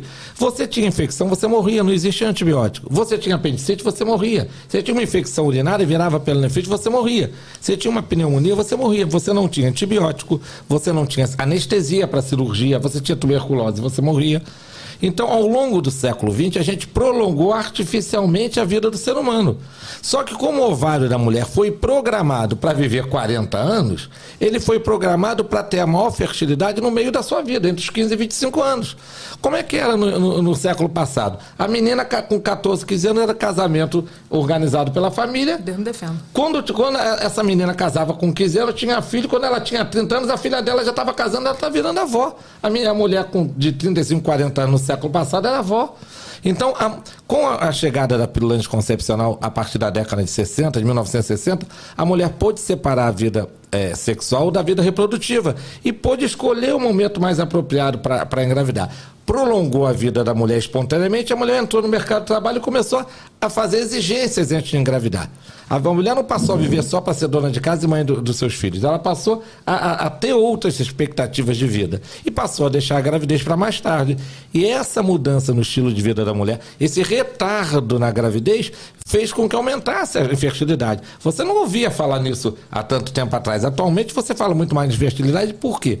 Porque o estilo de vida da mulher moderna levou a mulher para uma gravidez mais tardia, que implica numa chance menor de engravidar pelo, é, é, exatamente pela idade. Então a criopreservação de óvulos não é obrigatória. Ninguém é obrigado a congelar óvulos. Mas aquelas mulheres que pretendem deixar para engravidar mais tarde, a criopreservação, congelamento de óvulos, é uma ferramenta para não eh, para aumentar as chances dela engravidar no futuro. Porque se ela resolver eh, virar ser empresária, fazer mestrado, doutorado e resolver engravidar depois dos 40 anos, ela vai ter uma chance muito reduzida. É, tem um estudo muito interessante da revista Human Reproduction, que é uma revista da Sociedade Europeia, que eles fizeram uma avaliação que é muito comum as pessoas chegarem para a gente falar: Não, doutor Paulo, eu, eu quero ter três filhos, eu não gosto de família pequena, mas só quero começar a engravidar depois dos 35 anos. Não vai conseguir. Esse estudo é muito interessante, que foi um estudo feito com estatística e probabilidade do, do- do tempo que uma pessoa demora, que, tempo médio que um casal demora a engravidar. Aí depois o tempo, a gravidez, a amamentação, o tempo médio para ter uma segunda gravidez e o tempo médio para ter uma terceira gravidez. E eles mostram que se a mulher pretende ter três filhos, para ela ter 90% de chance de conseguir ter três filhos, a primeira gravidez tem que ser antes dos 25 anos. Se ela deixar para ter o primeiro filho depois dos 35 anos, a chance dela conseguir ter três filhos é praticamente zero. Por meios naturais. Por meios naturais. E mesmo com a fertilização in vitro. Entendeu? Então, tudo isso é- é- são, são dados científicos. Nós não estamos falando de, de achismo, não. Existe. ninguém. Tanto é uma coisa real que você viu aqui eu, eu brigando, que eu acho que a gente tem que oferecer o congelamento de ovos no serviço público. Não é só interesse. Ah, eu sou dono de clínica, quero congelar. Não. Quero ganhar dinheiro congelando. Eu acho que o serviço público deve oferecer isso também. Porque a, a gente tem hoje a, mulher, a mulherada toda no mercado de trabalho retardando a sua gravidez. E para vocês terem ideia como isso é uma coisa séria, nos Estados Unidos as grandes empresas como, como Google, Microsoft, é, é, é, é, é, todas essas grandes empresas americanas, elas pagam congelamento de óvulo para as suas funcionárias de sexo feminino. Pra trabalhar bastante. Pra- ele- as, as mulheres. Claro, pra botar você pra trabalhar um essas pouquinho mais. grandes empresas femi- é, é, americanas, é, GE, todas elas, elas pegam as mulheres que querem é, deixar para engravidar mais tarde e, e- e financiam para ela o congelamento de ovos para elas terem mais tranquilidade para trabalhar, para produzir, para deixar para engravidar mais tarde. O congelamento de óvulo não garante uma gravidez, mas garante uma chance de engravidar mais tarde, semelhante que ela teria quando, quando congelou os óvulos. Então, eles me responderam assim, ó, obrigada, Evelyn, por compartilhar sua história. É claro que o congelamento é muito útil para algumas pessoas. O problema é quando vira uma obrigação. Tem que. E mulheres que não sabem, que nem sabem se querem engravidar ou não passaram dos 25, dos 25 anos, se desdobram e se endividam para congelar. Aí eu, eu ia responder de novo. Eu falava, meu amor, quem tá falando de mulher, com 20 anos, de mulher 22. de 25? Quem está falando que tem que congelar? Agora, faz um post desse sem vergonha. Olha, qual o nome? Eu vou falar mal deles aqui. Mina Bem-Estar. Isso é uma revista, isso? Só Jesus. Sei lá, Desinformação. É, mas Não sabe, tem nada de bem-estar na revista de Não, na, vocês. na verdade, não é. Ninguém tem que. Ela, ela tem que ter o direito. Sim. Tem que É, ter a informação. Paulo, exatamente. Se ela vai fazer ou não, é uma, é uma coisa dela. Se ela pode ou não, a gente tem que brigar pelo serviço público oferecer. Agora, não informar. É o que acontece na maioria das vezes. As pacientes chegam pra gente na clínica revoltadas com seus ginecologistas. Elas chegam pra mim, doutor, eu, vou, eu ia no meu ginecologista há 10 anos, o mesmo ginecologista, todo ano fazia preventivo. Ele nunca me falou que eu, que eu agora com 42 anos vou ter dificuldade para engravidar. Que eu tinha risco de entrar na menopausa. então, a informação é fundamental. A pessoa faz a informação que ela quiser, mas ela tem que ser informada. É a verdade. gente fala muito sobre isso, sobre vários assuntos que as pessoas não são, as pessoas não têm a informação. Tipo, sei lá, a gente- vamos falar de um procedimento estético. Você vai lá e vai fazer. Ninguém, o- o- a- tipo, você pode fazer o que você quiser, mas você é a obrigação do médico falar, olha, você está fazendo isso e pode acontecer isso, isso, isso. Tipo, a pessoa fazer o negócio não é o problema. O problema é você não ter informação. Do mesmo jeito que ao contrário um médico, tipo, a mulher fala, eu quero ter um filho depois dos 35. Ele, olha, a sua probabilidade é de X% e você, se eu fosse, você faria isso agora. Claro, já apareceu até aqui no chat. Claro, ah, eu engravidei com 35 depois de um mês. Acontece, tipo, a natureza é assim. Agora, dentro de uma escala global geral, isso as taxas são muito menores. É, Então, a- então, a isso informação não dá para ser individual porque tem pessoas que saem da curva. É, Sim. tem, Tem pessoas que que é estão fora da curva. grávida com 50 anos. Tipo, eu- outro dia eu li um negócio dizendo que tem que existe uma- uma- um percentual ínfimo de mulheres que no- ficam grávidas no climatério. Tipo, ah, é muito pequeno, mas pode, pode acontecer. Mas Sim. agora. É, é, ah, não, Mas é um acaso. Mas, tipo, mas, mas vai, vai ficar todo mundo? Sabe- não, não vai. Sabe qual é o exemplo que eu dou? Um exemplo assim grosseiro para você entender. É a mesma coisa que falar assim: uma pessoa se joga do décimo andar do prédio, vinha passando um caminhão de areia, ele cai no caminhão de areia e não morreu. Aí eu posso falar: não, se você quiser se jogar do décimo andar, pode se jogar, porque eu conheço um caso que se jogou e não morreu. A gente não pode pegar. Isso aí. como regra. Pois é. Existem exceções. Ó, o nome da revista é Asmina. Revista Asmina. Só queria falar aqui que foi desnecessário esse post. Eles botaram aqui, ó. Também é importante frisar que a chance de um óvulo congelado virar um bebê é de 2 a 12%. Vamos lá. Quando você, você tem. um- A, a- chance vai depender da né? idade da paciente. Se a paciente tiver. Lógico que você nem todo óvulo vai dar um embrião. Mas a gente sabe quando você congela um número mínimo de óvulos com, é, com uma mulher com 30 anos, ela vai ter. Uma mulher que tenha congelado, por exemplo, 15 óvulos aos 30 anos, ela vai ter 90% de chance de conseguir engravidar. Não é 100, mas tem 90% de chance de conseguir engravidar. Porque aqueles 15 ovos vão formar pelo menos 5 embriões de boa qualidade, ela vai ter 5 transferências com uma chance maior do que 90% de dar certo. Então, tudo é estatística. A gente, a gente fala tudo baseado em estudos científicos com estatísticas. Agora, não dá para você é, é, é, discutir com, com argumentos que são chutes, né? Pois é, eles nem corrigiram aqui a cartela. Ó, desnecessário o post de vocês. Não sei nem porque que a Angélica repostou isso aqui. Foi público, com certeza. Olha aqui, vamos para as próximas perguntas aí. É, qual, é o me- qual é a melhor idade para congelar embriões? Embriões? É, provavelmente deve estar falando de óvulos. É. Porque o embrião é o congelamento depois que você faz a fertilização in vitro. Deve ser congelamento de óvulos. O congelamento de óvulos, ele tem melhores resultados quando você congela até os 35 anos. Mas quanto mais cedo congelar, melhor. Por exemplo, se você tem 30 anos ou 32 anos e você programa a tua vida. Tem mulher- mulheres novas de 25 anos que falam, não, eu vou querer ficar 5 anos na Inglaterra, quero fazer isso, só quero ter neném depois dos 40 anos. Quanto mais jovem ela congelar, melhor. Porque as taxas de gravidez com os ovos congelados vão ser relacionadas à idade que o óvulo tinha quando congelou. Agora, quando você congela depois, principalmente depois dos 37 anos, o resultado cai. Não é por causa do congelamento, é por causa da idade do óvulo. Então, eu tenho paciente, por exemplo, que me chega aos 38, 39 anos para congelar ovos. Pode congelar aos 38, 39? Pode. É melhor ela congelar aos 38. Do que Se ela chega para mim, eu tenho 38 anos, mas só quero engravidar daqui a uns 4 anos. Então é melhor congelar aos 38 do que tentar engravidar com 43, 44 anos. Agora, se a gente, se a gente conseguir programar, aí entra o que a gente chama hoje de planejamento familiar. Quando a gente fala em planejamento familiar, pensam muito no planejamento contraceptivo, de usar pílula para não engravidar, é, não ter gravidez indesejada. Mas o planejamento familiar hoje, o conceito é muito mais amplo. É planejar sua família para o futuro. Se você tem projetos que vão fazer com que você retarde muito a- a- o momento de engravidar, o congelamento de ovos vai, vai ser benéfico para você. E você vai congelar desde. no- o ideal é você congelar no momento que você já decidiu que vai postergar a gravidez por um tempo prolongado. Se você eh, dec- eh, resolveu fazer isso aos 38 anos, é melhor do que tentar fazer com os 42. Se você conseguir fazer isso aos 30, 32, melhor ainda. Eu congelei com quanto? Você anotou aí? Você congelou, você foi em 2015. ah, tem sete anos atrás. Você tinha 31. Ah, que bonitinha, Mas você viu? congelou embriões, não Embriões, ovos. É. é. Mas foi porque, né, eu não pretendo mudar de parceiro. E eu já falei pra ele que mesmo que ele queira me abandonar, ele vai ser pai dos meus filhos. E uma coisa Quero saber. importante.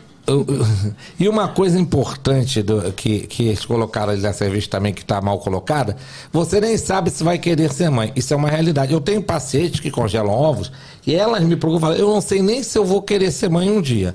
Mas se eu chegar aos 42 anos 40 e quiser ser mãe e não conseguir, eu vou ficar frustrada. Verdade. Porque é muito comum as pessoas não querer. Eu tô com 30 anos, eu não tô querendo ser mãe, mas muda. Aparece um príncipe encantado, a- muda a sua vida eh, financeira e você resolve ser mãe mais tarde. Eu tive uma paciente há muito tempo atrás, não tem nada a ver com infertilidade. Ela era casada com, com um rapaz, eles tinham uma vida muito agitada, eles gostavam de sair toda sexta, sábado, beber, encher a cara, sair com os amigos e tal. E ela foi, a idade foi progredindo, eu falo, "Você- vocês não pretendem ter filho? Não, não pretendo ter filho, não, a nossa vida é boa assim, não sei o que, não sei o. Quando ela chegou aos 42 anos, ela entrou em menopausa. Não é menopausa precoce, porque menopausa precoce é antes dos, dos 40. Mas foi uma menopausa relativamente cedo. Aí eu cheguei e falei, ó, teus exames aqui parou de menstruar, ó, você, tá, você entrou na menopausa. Ela ficou desesperada. Eu falei, como? Você sempre falou que não queria ter filho, não vai mudar nada a sua vida, é só fazer reposição hormonal, você vai continuar a tua vida como está. Não, doutor Paulo, uma coisa é eu não querer, outra coisa é eu não poder. Até então eu não queria ter filho, agora eu não posso. Eu não posso mais mudar de ideia. Então, mesmo mulheres que não têm certeza que querem ser mãe, elas têm que ter certeza que não querem. Então, não, é- não vale a pena congelar para aquelas mulheres que têm certeza que nunca podem acontecer, um, cair um meteoro que eu não quero ser mãe. Mas se elas, elas, no momento eu não quero ser mãe, mas não sei se no futuro eu vou querer, o congelamento é, é bem, bem Eu- indicado, e, sim. E, e eu acho ótimo quando a pessoa fala, eu estou decidida, eu não quero ser mãe, porque aí é menos uma mãe frustrada, um filho que não vai ser Mas bem é- cuidado. Eu acho ótimo. Agora, Eu acho que ninguém, tipo, tá, o microfone tá desligado. Tá desligado meu microfone? Tá. É, você não pode. Você sempre tem a possibilidade de mudar de ideia. A gente muda de ideia para coisas muito menos importantes do que Verdade. ter um filho. Ah, hoje eu pintei meu cabelo de rosa. Ah, não gostei, vou mudar para preto. Pois é, ah, não. Ah, eu quero morar na Barra. Ah, não. Agora eu quero morar em Caxias. A pessoa muda de ideia para coisas muito, muito pouco importantes. Como a Verdade. pessoa não vai mudar de ideia pro fato de ter ou não ter um filho? De repente, foi o que ele foi o que o Dom falou. Ah, eu tenho 30 e poucos, estou na vida louca, não quero. Mas deu 40, De repente eu quero um filho, quando der, sei, sei lá. É, Tipo, a e você não tem te- mais a possibilidade, é fogo, né? A medicina está te dando a possibilidade. Ninguém falou em tem que. A matéria foi totalmente tendenciosa. E eu não entendi qual foi o intuito, sinceramente. E ninguém obriga ninguém. É, a- O que se Isso mesmo, é a Evelyn, foi informação. engajar lá. Foi, engajar. Foi, foi- Foi o quê? Foi só pra engajar, É. eu acho. É. Mas eu vou botar esse corte e vou marcar eles. Que eu sou. Marquei a Copa, tu viu? No Twitter. Super marquei. eu falo mal dos outros e marco eles ainda pra eles verem. Olha aqui, cadê a próxima pergunta? Vai, Vini. Embriões congelados têm prazo de validade? Essa pergunta é interessante. Tanto embriões como óvulos que são congelados não têm prazo de validade. Tanto faz você congelar por um dia ou por 100 anos. Hoje, lógico que não tem nenhum embrião 100 nascido de 100 anos, mas já temos embriões nascidos que foram congelados há 25 anos atrás. Caramba. Então, o- a- a- todos os estudos mostram pra gente que, porque na hora que você congela, o embrião fica vitrificado, o óvulo fica vitrificado, ele fica como se, tivesse, como se fosse um, um- vídeo que você pausa. Ele está paradinho ali. Você pode despausar daqui a um ano, daqui a dois anos, daqui a 10 anos, daqui a 15 anos. Quando você descongela, você desvitrifica ele, ele volta a, a- a funcionar como funcionava naquela época. Ele fica como se fosse um pause. Depois que congela, o embrião, se ele ficou um ano congelado ou 10 anos congelado, o, risco de, de- de de se perder, na, a, perder a sobrevivência é o mesmo. Então é para vocês saberem. A gente recupera hoje 98% dos embriões congelados, eles ao descongelar continuam vivos com, com as mesmas chances de engravidar. Os óvulos são um pouco mais sensíveis. De um modo geral, você recupera 90% dos óvulos. De cada 10 óvulos, você recupera 9. E todos os estudos comparando taxa de gravidez de embrião com óvulo fresco e com óvulos criopreservados são exatamente iguais. Não tem um nem dois, não tem mais de mil trabalhos já comparando mulheres que pegaram, co- coletaram ovos para fertilização, fertilizaram e transferiram, e, e- e- mulheres que pegaram os ovos que estavam congelados, foi descongelado, fertilizado e transferido. Então, o, óvulo que sobrevive, que 90% deles sobrevivem, tem taxa de gestação exatamente igual de óvulos frescos. Então, é um procedimento hoje seguro, infelizmente é caro para a mulher. E aí, a culpa de ser caro é por causa da fisiologia feminina. A mulher é um bicho mais complicado que o homem, né? Isso é a realidade. Porque o homem, para congelar espermatozoide, é mole. O homem gasta mil reais para congelar espermatozoide. Porque como você congela espermatozoide? O Vili ali, o meu amigo resolve congelar espermatozoide. Cadê, Vini? É só, chegar, é só chegar na clínica, vai numa sala de coleta, se masturba, colhe milhões de, esperma- de espermatozoides e congela. O custo é só do congelamento, que é mil e pouco reais. Agora, para a mulher congelar óvulo, ela tem que fazer um tratamento igual fertilização in vitro. Então, ela gasta. No congelamento de óvulos, a gente tem que conseguir o maior número de óvulos possíveis. Então, usa o remédio na dose máxima. Gasta só de remédio 10 mil reais. E- e mais de 10 mil reais de tratamento. Por quê? Tem que ir para um centro cirúrgico, tem que pagar o anestesista, pagar o centro cirúrgico, a coleta, o laboratório para vitrificar. A vitrificação de óvulos é diferente, porque o óvulo é uma célula grande, cheia de água. Se você congela de qualquer maneira, aquela água dentro da célula, ela expande, explode a célula. Igual se você esquecer uma garrafa dentro da do, do congelador, vai explodir. Então você tem que usar substâncias caras, importadas, chamadas crioprotetores, que vão retirando a água de dentro do óvulo para você congelar. Então o congelamento de óvulos é caro pela característica que é o congelamento de óvulo. Eu não sabia Porque para você obter óvulo, você gasta quase 20 mil reais. A anuidade depois é a mesma, mil reais por ano. Mas o congelamento é caro porque não é o congelamento que é caro, é, a- é que para você conseguir alcançar esses óvulos, enquanto o homem se masturba os espermatozoides, você vem, na, vem do nosso pote aqui, você para chegar nos óvulos, você tem que fazer aqueles óvulos crescerem, porque fisiologicamente a mulher só libera um óvulo por mês, então você tem que fazer com que ela produza 10, 15, 20 óvulos, você tem que botar essa mulher no centro cirúrgico, você tem que anestesiar essa mulher, você tem que captar esses óvulos, então o procedimento de captar de, de, de coletar os ovos é que é caro. Por isso o congelamento de ovos é caro. Fica por volta de 20 mil reais. Isso aí é culpa da Eva. Tu vê que tudo pra mulher é mais difícil. É, é. Bota aí, Não, Vini. é muito sofrido mesmo. Próxima. É- é- não é um processo fácil. É verdade.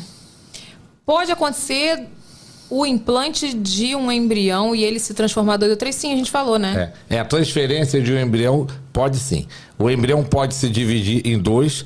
Um, um embrião só se dividir em três é raríssimo, eu nunca vi, mas não é impossível. É, da- é- é igual trigêmeos idênticos, são muito raros de acontecer. Mas a transferência de um embrião único e virar gêmeo idêntico, ele ocorre em cerca de 1 a 2% das transferências de blastocista. O meu não dividiu, tá? Só pra vocês saberem. Então me perguntou, dividiu, dividiu. Vai, Vini, tem mais? A gestação através de FIV é considerada de risco? Não. A gestação, depois que a mulher engravida de fertilização in vitro, o pré-natal é muito parecido. Ele não é uma gravidez de alto risco, nem obriga necessariamente uma cesariana.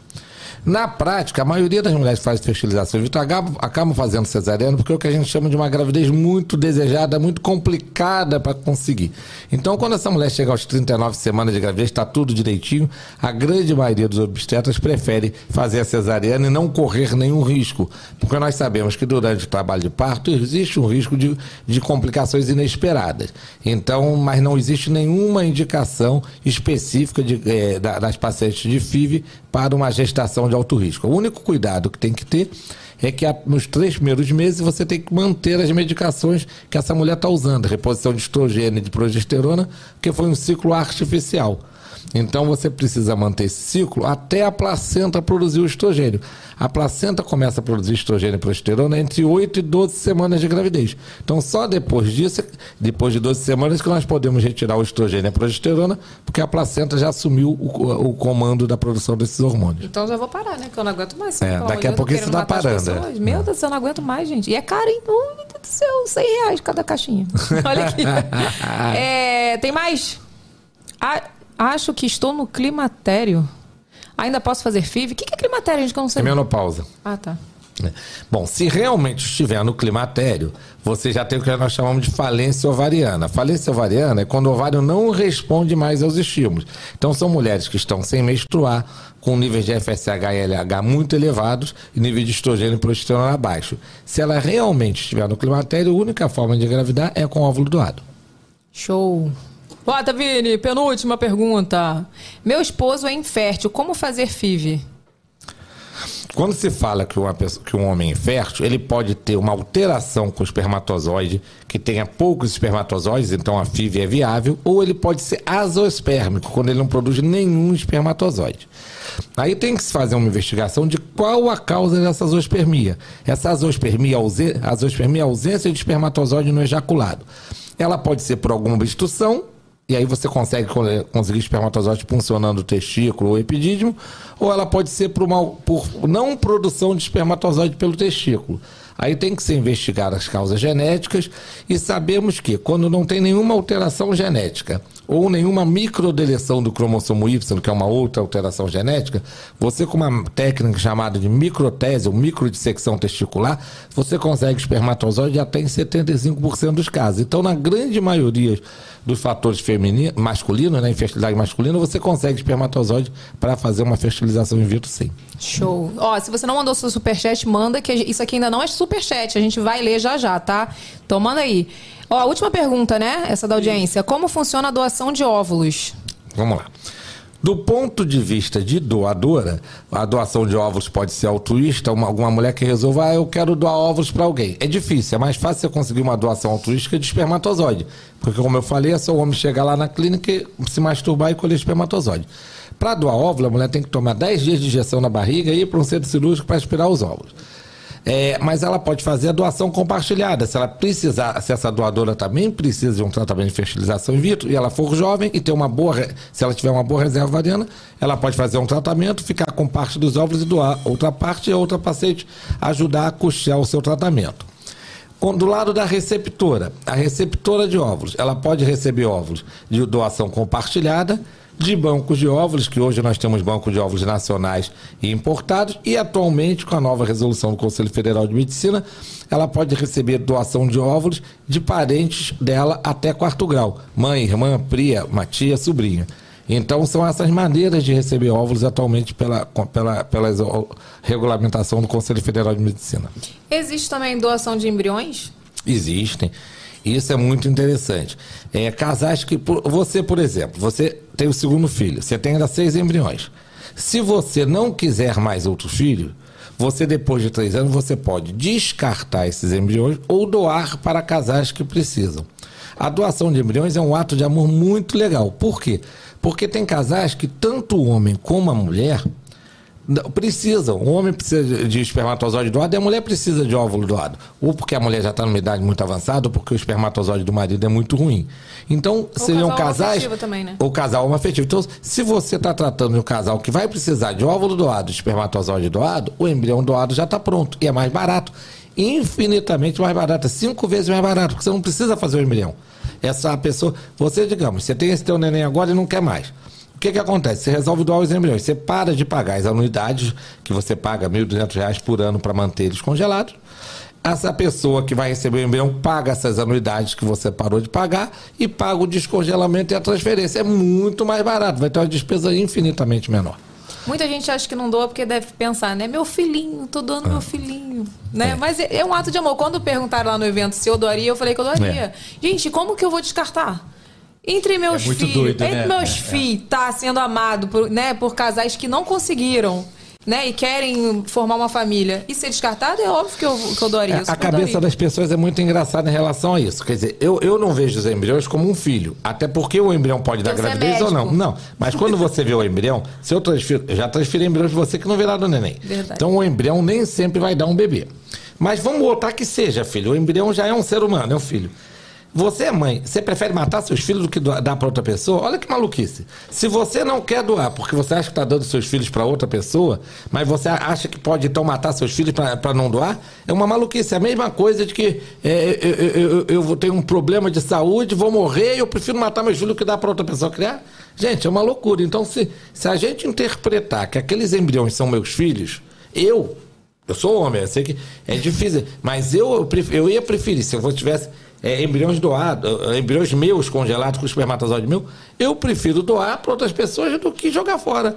Porque o meu raciocínio, se eu olhar para aquilo, aquilo como uma. Eu tiver carinho para aquilo como um filho, eu prefiro doar do que matá-los, do que jogar eles fora e não dar a oportunidade deles vir a, a- ao mundo. Vem cá, e tem mais gente que doa, mais gente que descarta.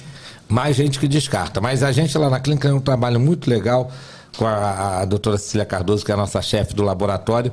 Todas as pacientes, os casais que não querem mais engravidar, a gente liga, insiste, conta historinha triste e tenta conseguir. A gente tem conseguido resgatar muito casais que iam descartar e passaram a, a, a- a doar. Mas é complicado porque depende muito da cabeça das pessoas. E, na- e no caso, a cabeça de duas. Porque tem que o marido concordar e a esposa, porque o embrião é dos dois. Então Não, tem é caso quem manda tem eu falar que vai doar, vai doar. Mentira. Duvido. Mentira, até parece, né? Acabou, né, Vini? Tem, essa foi a última? Ou tem mais uma? Hã? Foi a última? Então tá. Vem cá, o que, que a gente pode esperar da reprodução assistida? Bom, a reprodução assistida ela continua avançando. É, é- é sempre a, a- busca hoje da reprodução assistida é principalmente com relação à implantação, porque mesmo mulheres jovens, embriões com biópsia, a gente não consegue mais de 60% de gravidez por cada transferência. Então, o que a gente vem procurando cada vez mais, primeiro, é, é melhorar as taxas de implantação e uma coisa interessante, que que a, que a, a medicina reprodutiva está evoluindo. Hoje, quando a gente fala de doenças, Aí o que a gente faz? A gente faz a biópsia do embrião, identifica os embriões que não têm a doença para transferir. Mas isso não resolve, porque você pode biopsiar e todos os embriões terem a doença. Ou então ter que jogar fora e descartar aqueles que têm a doença. Então, o futuro da medicina tem algumas técnicas de CRISPR-Cas que que estão, eh, na verdade, tentando eh, eh, eh, eh, transformar aquele embrião alterado em embrião normal. Então, eh, correção genética de embriões, essa técnica CRISPR-Cas, você retira a alteração genética substitui por uma, por uma cadeia genética normal. Também doenças mitocondriais, você tira o, o- o núcleo daquele embrião, coloca numa, numa, num- numa outra embrião sem a, sem a, doença mitocrom- mitocromial. Então, acho que no futuro da reprodução humana vai muito para esse problema de, em vez de você detectar os alterados, é você impedir a formação, formação de embriões alterados ou corrigir geneticamente esses embriões para que eles tenham a possibilidade de vir à vida sem doença. E vem cá, como tá a sua agenda de congressos, eventos, que tu não para. Tu fala de mim, mas tu também não para, né? É, Agora esse final de ano vai começar a, a- a diminuir um pouquinho. Estou com a agenda muito cheia, principalmente porque estou organizando o Congresso Brasileiro de Reprodução Humana, que vai ser 18 a 20 de maio do ano que vem aqui no Rio de Janeiro. Né? Então eu estou um pouco a- a- com a minha, o meu tempo muito tomado por isso. Agora de aulas, de congresso, agora final do ano dá uma reduzida, graças a Deus. Até semana passada foi uma loucura. Semana passada eu dei quatro aulas em lugares diferentes. Ano que vem Então, vai ter um filho aqui, né? Vai ser em É, vai ser em maio aqui. E Esperamos que sim. Eu vou estar. Bom, eu vou ter neném mais, gente. Você vai com, com o filho na mão. Vou lá, vou levar ele lá, todo mundo vai gostar. é, é, Mas se tiver muito certeza. pouquinho. Vai ser quantos? Já sabe? Vai ser, o congresso vai ser 18, 19 e 20. O evento filho a gente ainda está discutindo com relação ao. ao, ao- Bota pra junho. Oi? Vai ter um mêsinho já. Olha aqui, esse evento é mara, gente. Se vocês quiserem é, seguir o Instagram, é Filho Fertilidade em Foco, né? Isso, isso. Tipo assim, tira todas as dúvidas. Se você tem dúvidas sobre fertilidade, né? De fertilização in vitro, ovo doação compartilhada, enfim, o que você tiver dúvida, esse evento é mara. E é um evento gratuito, né? É gratuito, sem É. fins lucrativos. A gente até bota dinheiro nele. A Evelyn participa sem ganhar nada. A Sociedade Brasileira de Reprodução, um ano, ano passado, teve que colocar dinheiro porque Verdade. gastamos mais do que, do que arrecadamos de patrocínio. Mas é um evento muito importante para aquilo que a gente falou, informação. É o verdade. tanto congelamento de ovos como infertilidade, a gente tem que dar informação para esses casais. Muitas vezes, quando eu faço uma consulta de primeira vez, o- os alunos que a gente tem pós-graduação, os alunos me acompanham, parece até que eu estou querendo convencer o casal a não fazer o tratamento. Não, eu quero dar a informação correta. Então, às vezes a paciente chega para mim com 42 anos, 44 anos, querendo fazer com os próprios ovos. Eu falo, ó, você pode fazer, mas você tem que saber que a chance de engravidar com uma fertilização in vitro aos 44 anos, tá? É muito pequena, é no máximo de 2%. Se você quiser fazer, ótimo. Se vo- o, que, é- o, que, é- o, o- que é combinado não é caro nem barato. Você tem que ter informação correta. E para você tomar uma decisão correta, você tem que ter uma informação correta. Eu não posso enganar uma mulher de, de, de 44 anos que tem uma chance de 2, 3% de engravidar e dizer para ela que ela tem 50% de chance de engravidar. Porque aí ela vai tomar uma decisão de fazer o tratamento com informação inadequada. Então, a função do médico é dar a informação correta. Eu falo assim, ó, na sua idade você tem 30% de chance de engravidar. Entendeu? Entendi. Quando eu falo que tem 30% de chance de engravidar, eu estou ao mesmo tempo dizendo que você tem 70% de chance de não engravidar. Entendeu? Porque o que não pode é a paciente fazer um tratamento que é caro, caro financeiramente e emocionalmente. Você passou por isso, sabe o que, que é dar de cara com resultado negativo. Verdade. Você joga todas as tuas pedras, todas as tuas apostas, você faz a transferência, dali a 11 dias você vai saber o resultado. São 11 dias na sua vida que parece que o tempo não passa. Verdade. Então, quando vem o negativo, é, é, é uma, é é uma angústia muito grande. Então, a paciente vai passar por isso, ela tem que passar sabendo das chances, sabendo que tem uma informação correta para decidir fazer o tratamento. Eu tenho uma paciente que, que engravidou, ela tinha 44 anos e 9 meses. Ela chegou para mim querendo fazer com os próprios ovos. Eu avisei ela, na sua idade, a taxa de gravidez com seus ovos é praticamente zero. Eu só não digo que é zero, porque em medicina não tem nunca nem nada. Eu vou dizer que você tem 0,5%, meio por cento. Não quer usar ovo? Não, quero fazer com meu ovo. Perfeitamente. É isso que você quer. Você está sabendo, vai querer fazer assim mesmo. Perfeito. Ela é uma paciente fora da curva. Ela, com quase 45 anos, ela produziu 13 óvulos. Nove maduros, sete fertilizados. Só um chegou a blastocisto. Fez o estudo genético, era normal. Ela engravidou na primeira FIV que ela fez. Então, uma paciente que tinha 0,5% engravidou na primeira. Então, para ela, Muito 0,5 louco, virou né? 100. Mas é importante que ela soubesse. Eu não podia ela deixar ela fazer o tratamento achando que a chance dela era 20, 30, 40% sem ser, e depois que não engravidasse, falar, ah, eu já esperava, porque a chance era quase zero.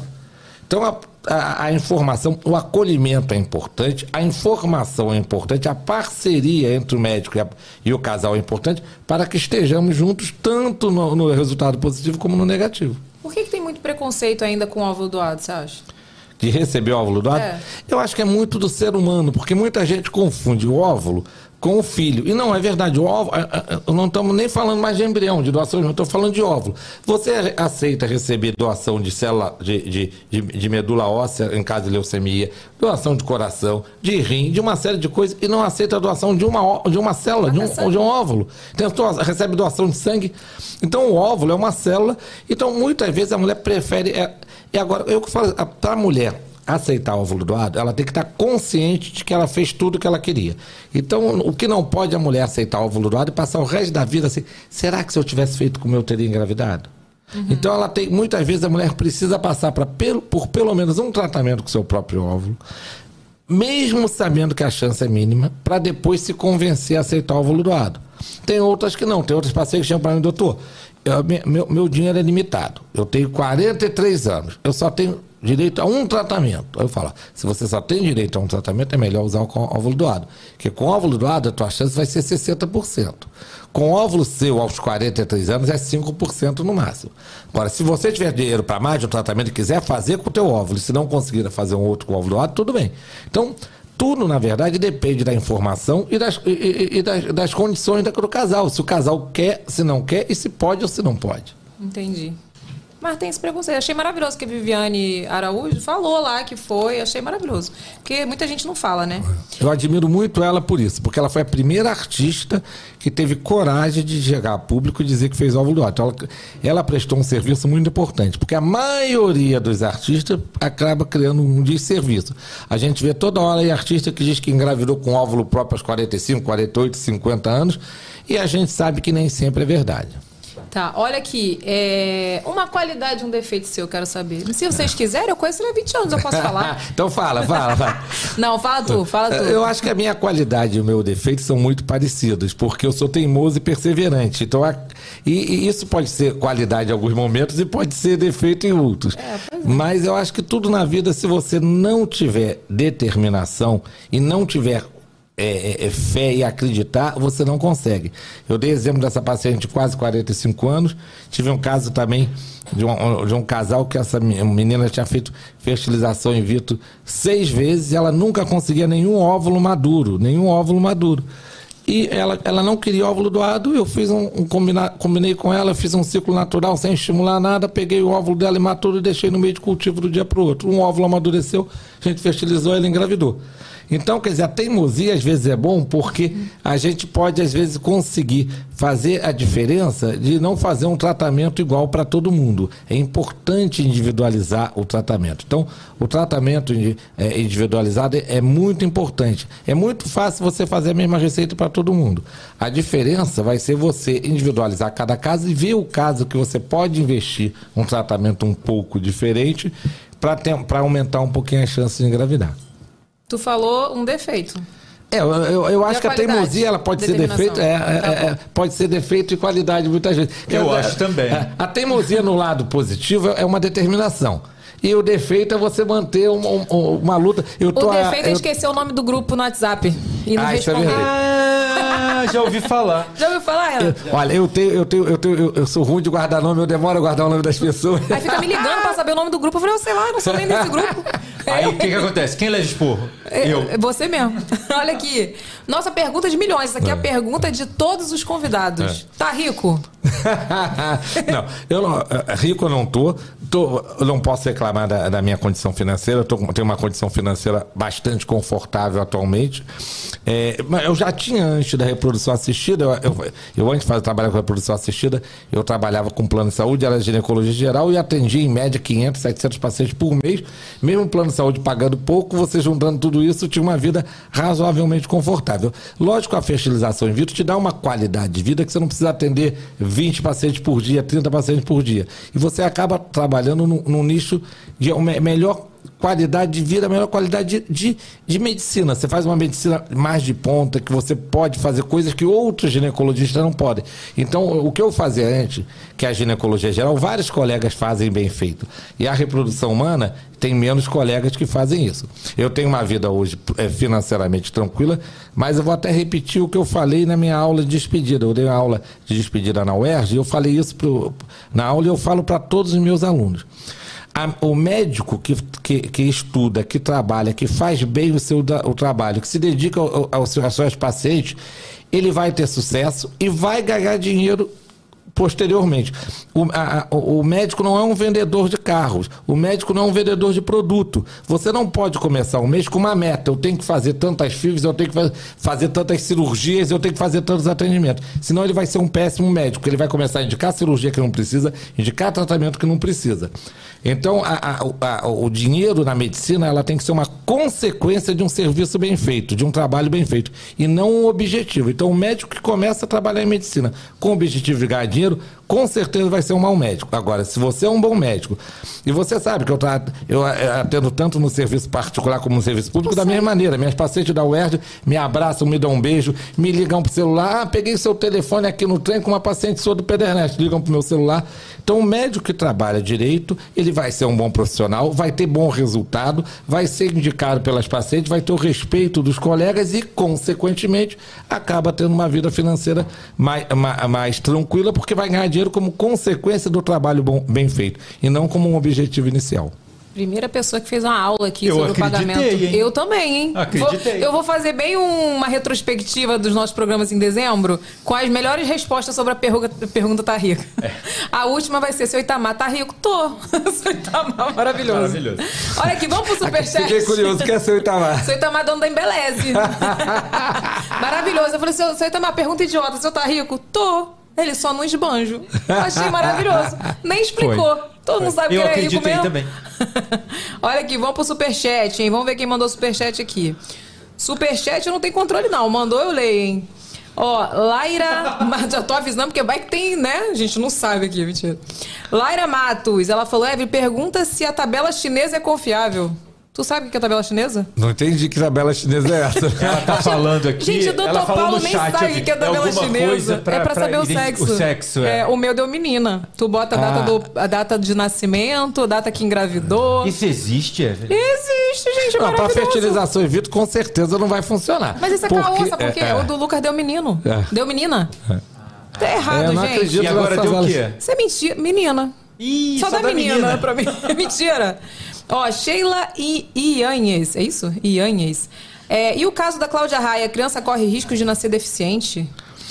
Olha só, o caso da Cláudia Raia é um caso muito controverso. É, é- é- se ela diz que engravidou espontaneamente aos 55 anos, depois de 5 anos de menopausa, é só quem vai saber se é verdade, se não é ela, o marido, o médico que acompanhou ela. E Deus. É, e Deus. Então, isso daqui eu não estou aqui para discutir se é, se é- se é verdade ou se não é.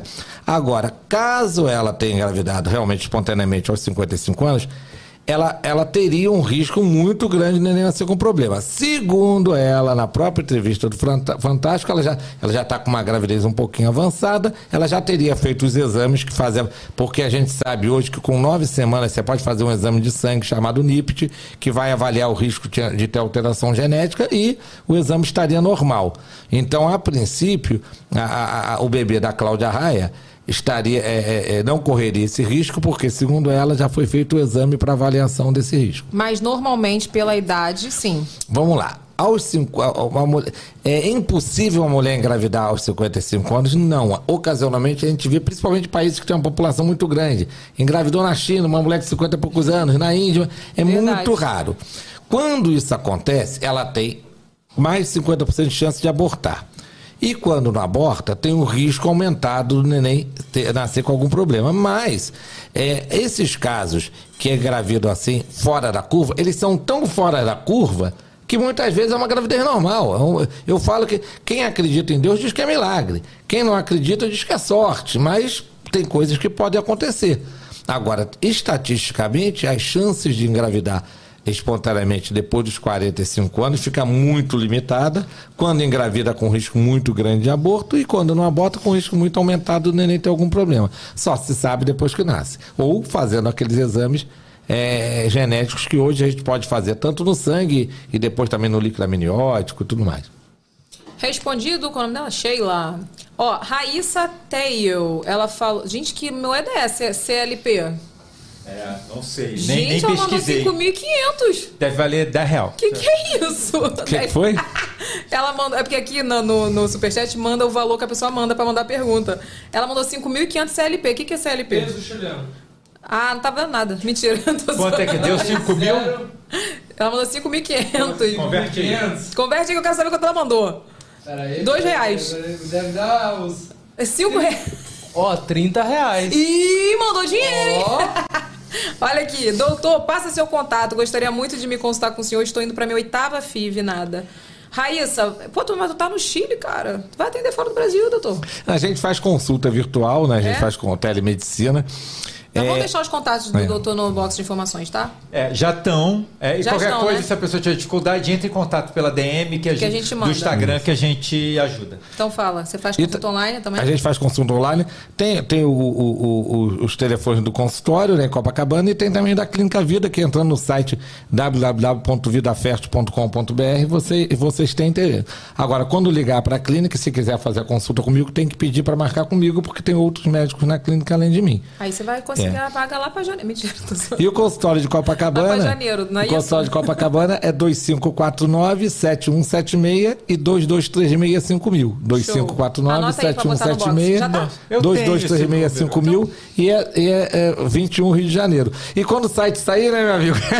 O site tá É, né? o site do, do consultório tá, tá, do, do- tá fora do ar já há mais de dois anos. Mas o site da clínica tá Tá funcionando. funcionando. Ó, eu vou deixar os dados no box de informações vou postar nos stories também quando acabar aqui, tá? Ó, Cristina Matos, ela perguntou: Oi, minha linda, tudo bem? A minha pergunta é: tenho 42 anos e o meu marido tem 60. Ainda tenho chance de ter meu bebê? Manda um beijo, amo você. Um beijo, Cristina. Vamos lá, Cristina. Não é impossível, não é, mas tem uma chance limitada. A gente sabe que a, a fertilidade, a idade do homem também interfere muito nas chances de engravidar, não tanto quanto da mulher. Então, no caso de vocês, vocês teriam que fazer uma fertilização in vitro com estudo genético dos embriões. A chance de engravidar, a princípio, aos 42 anos, é no máximo 10%. Com a idade do teu marido, cairia para uns 5%. Agora, se o embrião chegar a blastocisto, fizer a biópsia e ele for um embrião normal, a chance sobe para 60%. O que faz uma mulher de 30 anos ter 60% de chance por transferência e uma de 44 anos ter 1, 2%, é, é exatamente porque quanto maior a idade da mulher, mais alteração genética o embrião tem. Então, quando você faz um tratamento, faz o estudo genético, o embrião é normal, que nós chamamos de euploide, a taxa de implantação é de 60%, independente da mulher ter 30 anos, 40 anos, 42 ou 44. Ah. Então, o caso, a única maneira segura de você tentar uma gravidez seria uma fertilização in vitro, fazendo estudo genético dos embriões e tendo o embrião euploide, você passaria a ter uma chance de 60%. Porém, existe uma chance muito grande de todos os embriões virem com alteração e você não ter embrião nenhum para transferir. Daí ela pode fazer com óvulo doado. E também existe a possibilidade de óvulo doado. Entendi. Agora, tem que ver também a qualidade do espermatozoide do marido. Tudo isso vai ter que ser avaliado. Tá. Caroline Posidônio, moro na Itália e aqui a FIV é feita nos hospitais públicos. Não é completamente gratuito, mas custa bem menos do que no particular, além dos medicamentos que são quase todos gratuitos. Olha isso. É, na França também tem direito a quatro tratamentos gratuitos. Então, muitos países da Europa, até porque a população na Europa eh, tem uma diminuição da taxa de natalidade, eles oferecem isso gratuitamente no serviço público. Bora Brasil, né? Ó, Eve São, Eve, Eve São Paulo é o nome dela. É, doutor, quais são os riscos para a primeira gestação em mulheres com lesão escamosa intraepitelial? É isso? De alto grau, HSIL. Senhor, calma. Acabo de ser diagnosticada. Tenho 37 anos e nunca engravidei. HCU é uma alteração do colo do útero, é uma lesão pré-maligna do colo do útero que é identificada pelo, pelo exame preventivo Papa Nicolau Citologia. Primeiro você tem que tratar essa lesão e, e essa lesão, hoje você resseca a lesão e você tem uma, uma- Isso não interfere nada nas suas chances de gravidez. Isso não interfere para você engravidar e nem interfere nas chances de gravidez após o tratamento. É, é fundamental nesse momento que você eh, que seja acompanhado adequadamente. Provavelmente vai ter que fazer uma colposcopia com biópsia e, e, dependendo da confirmação da lesão, fazer a ressecção daquela areazinha do colo do útero que, que a tua vida vai seguir normalmente, se Deus quiser. Tá respondido, meu povo. Olha aqui, nós vamos pro nosso quadro avacalhado agora, que você imagina que é o quê? Um presente pro nosso convidado. Avacalhado, né, meu amor? Tá avacalhado hoje? Super. Ah, adoro. Não, Então tá super não, tá muito não? legal. Às vezes eles pegam leve, quando o convidado é muito sério, assim, tipo um médico, assim, eles pegam leve. Com o doutor Paulo a gente não pegou, Eu não. gosto é quando sacaneio o convidado. Vai, pode abrir o presente Pode pra você. abrir. A caixa do programa, tá? Mas não pode levar a caixa, não? A caixa é tão bonita. Eu já ia levar a caixa. Tá vendo? Brinde Ateliê das Lopes. Ó, tem um ovo aqui. O que, que é isso, gente? É um óvulo. Explica isso, produção. Bota a cara do, Deixa do Renato acabar de tirar tudo de dentro da caixa. O que, que é isso, gente? Tem uma balinha aqui dentro. Olha os presentes que a produção pega, gente. Mais balinha, deixa eu completar No a balinha. aqui. sapatinho. É, o sapatinho. E aqui, deixa eu ver o que, que tem aqui. Acabou? Acabou. Caixa é minha. Deixa eu ver o que, que tem aqui. Ó, e veio com bula, veio com bula. Cadê a bula? A bula, aqui mais balinha, mais balinha. Não, tem um papelzinho É, que foi junto. Ah, então. O quê? Isso aqui? É. Isso aqui é vai. grande. É. O que, que é isso? Faz parte do Vou ler. presente. Três rituais poderosos para conseguir engravidar. Não consegue ficar grávida? Confira. Algumas simpatias que podem ajudar. Tudo dica do João Bigu. É. Mentira, é do site João Bidu? Ah, mentira, Manda Renato. aqui de eu vi Então a gente deu três simpatias, Ah. tipo, pra Cadê? Dudu Ah, tá aqui atrás, né? Sendo assim, conf- eu pensei que tinha um negócio aqui. Sendo assim, confira três rituais poderosos que, que, que o alto astral separou e que podem te dar uma força na hora de engravidar. Vamos lá. Simpatia 1 para engravidar. Faça um saquinho de pano branco, coloque três balas do mesmo sabor dentro dele e deixe embaixo do seu travesseiro durante três dias. O que, que é isso? Tu vai, doar, vai botar isso pra Em seguida, pegue o saquinho, coloque embaixo do travesseiro do seu marido e deixe mais três dias. Passados seis dias, tire as balas do saquinho, jogando-a numa lixeira. Chupe uma bala e dê uma bala para o seu marido chupar. A outra você deverá desembrulhar e enterrar num jardim. Meu Deus, vai- Passa lá, como é brava, hein? É, agora, dica 2, simpatia 2. É, para favorecer a fertilidade, pegue a clara de um ovo, utilize a gema para outra coisa, coloque um copo descartável e deixe no sereno por uma noite. Na manhã seguinte, faça uma oração para o santo da sua devoção e jogue o copo com a clara no lixo. Meu Deus. Que simpatia, ter- a terceira simpatia. Compre um par de sapatinhos de lã, encha com um dos pés com balas e dê as mesmas às primeiras crianças que encontrar. Guardando o par de sapatinho em uma gaveta de roupa íntima e diga: São Cobre e Damião, ofereça esse sapatinho cheio de balas para vocês, pois eu tenho vontade de ser mãe. Se eu conseguir, encho outro pé do sapatinho de balas e distribuo para outras crianças em agradecimento a vocês, meus santos protetores. Assim que obtiver a graça, cumpra a promessa. Quando o bebê nascer, use pela primeira vez os sapatinhos da simpatia. Fonte João Bidu.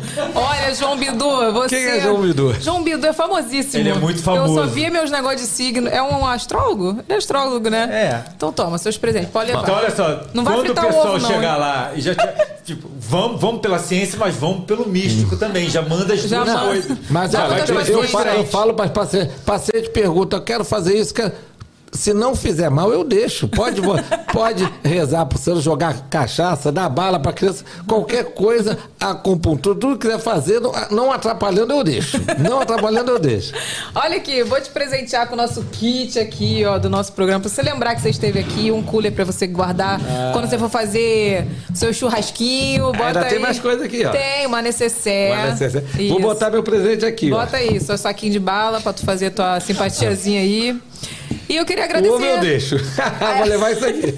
Olha aqui, eu quero agradecer por você ter vindo. Queria que você voltasse pra gente falar sobre outros temas. A gente pode falar sobre É, gestação. É, é, Evelyn, deixa eu sobre até tudo. explicar. É, Ah. Quando a gente abriu as ca- a caixa de pergunta lá no Instagram, veio muita pergunta Diz que variada. não era sobre FIV, que né? não era sobre... é, Eu imaginei. é, então, é, a gente selecionou o que era. Então, o doutor Paulo pode voltar outro dia pra gente falar de outros assuntos. Não quero nem saber. Tu arruma um espaço na Não, tua agenda e se- volte. Se combinar, vocês é terças e quintas, né? Isso. Se combinar com antecedência, eu posso me organizar. Então pronto. Às terças-feiras eu, eu, eu marco o consultório para um pouco mais tarde, para depois das três. E às quintas eu estou normalmente aqui na clínica, eu também me organizo. Mas terça-feira talvez seja ma- melhor para mim. Então, terça tá, tá já fechou. eu- é mais porque as quintas-feiras na clínica, às vezes eu tenho co- coisas de transferência, embrião, punção, fica mais enrolado. Agora as terças-feiras, a gente combinando. Dessa vez não foi nem com muita antecedência, ele me avisou Nem em foi, cima da foi hora. ó. Foi fácil, foi Olha fácil. aqui, se vocês quiserem algum outro tema que vocês queiram que a gente faça, a gente vai chamar o Dr. Paulo, ele vai voltar aqui pra falar sobre gestação ou sobre qualquer outra que- coisa que vocês queiram saber. Obrigada por ter Obrigado, vindo, irmão. obrigada pela sua participação. Olha, Dr. E- Paulo é mais que meu médico, é meu médico, meu obstetra, meu amigo, tudo. E eu quero te parabenizar, que eu, eu conheço a tua, a tua vida profissional desde o início. É, é, eu vi você crescendo, eu tenho muito orgulho disso, de ver uma pessoa, uma garota humilde que é, é, é, teve. a- a- acertos e erros, como todos nós na vida, muitas vezes a gente escolhe um caminho e depois tem que mudar, mas que sempre, sempre prezou pela honestidade, pela força de vontade, pela dedicação. E se chegou onde chegou, foi por, por, por- pelos seus méritos. Então, com- isso, isso é uma coisa que me orgulha muito e isso, isso, me, isso me faz acreditar realmente no ser humano, que a disposição, a vontade, a, a- correr atrás, acreditar nos seus sonhos é fundamental. Isso serve para mulheres que querem engravidar, isso serve para pessoas que têm um sonho dentro de uma profissão. Você começou numa área que quase ninguém eh, trabalhava naquela época e seguiu um caminho brilhante. Eu tenho muito orgulho de, de Obrigada. ter te conhecido desde o iníciozinho da sua vida É profissional. Verdade, gente. Pra quem não sabe, ele me conhece desde a época, quando ele falou caminhos que não eram muito bons, era meu ex-marido que eu tava. Ó, tu não me compromete, tu não me compromete. Vou contar um negócio pra vocês, um segredo. Quando eu separei do meu ex-marido, eu fui lá no consultório do Dr. Paulo fazer consulta de ginecológica normal. Era até em Copacabana ainda. Aí ele falou pra mim assim: Tu tá bonita, tu tá diferente. Teu ex-marido te fazia bem, não. O Diego tá fazendo melhor. ele falou pra mim: a tu intimidade é uma merda, né? confusão. Minha filha, a intimidade é uma coisa, dá tudo, só não dá intimidade. Obrigada, viu, por você ter participado e volte. Obrigado a você, obrigado a todos pela participação aí. Muito obrigado. Olha aqui, lembrando que nosso VacaCast é toda terça, toda quinta, ao meio-dia. Se inscreve no nosso canal de corte, tem QR Code aí na tela, então aponta a câmera do seu celular. Se inscreve, porque lá a gente posta todo o resumo do que, é- do que rolou aqui. E aí você fica vendo a prévia, depois você volta pra assistir o completo aqui. É, quem vê o nosso site, vê a programação primeiro, né? vacacast.com.br. Exatamente. Então acessa lá pra você já saber a nossa programação. Quinta-feira a gente tem Fanny. Gente, a entrevista da Fanny tá maravilhosa. Ainda foi gravado, mas de repente a Fanny até volta aqui pra ouvir, viu? Que o Fanny é babadeira. A entrevista da Fanny ficou muito legal, ela tem uma história incrível. Então quinta-feira, episódio da Fanny, vou estar com vocês no chat batendo papo. É, mais algum recado que de dar? Comentário. Ah, não esquece de deixar seu comentário, porque tudo que vocês colocam no chat não fica gravado. Então eu quero saber o que vocês acharam. Deixa aí os comentários de vocês quando acabar aqui o programa. E é isso, gente. Um beijo e até o próximo vídeo. Tchau. Tchau. Porque a vida é um vídeo todo cagado. Cada dia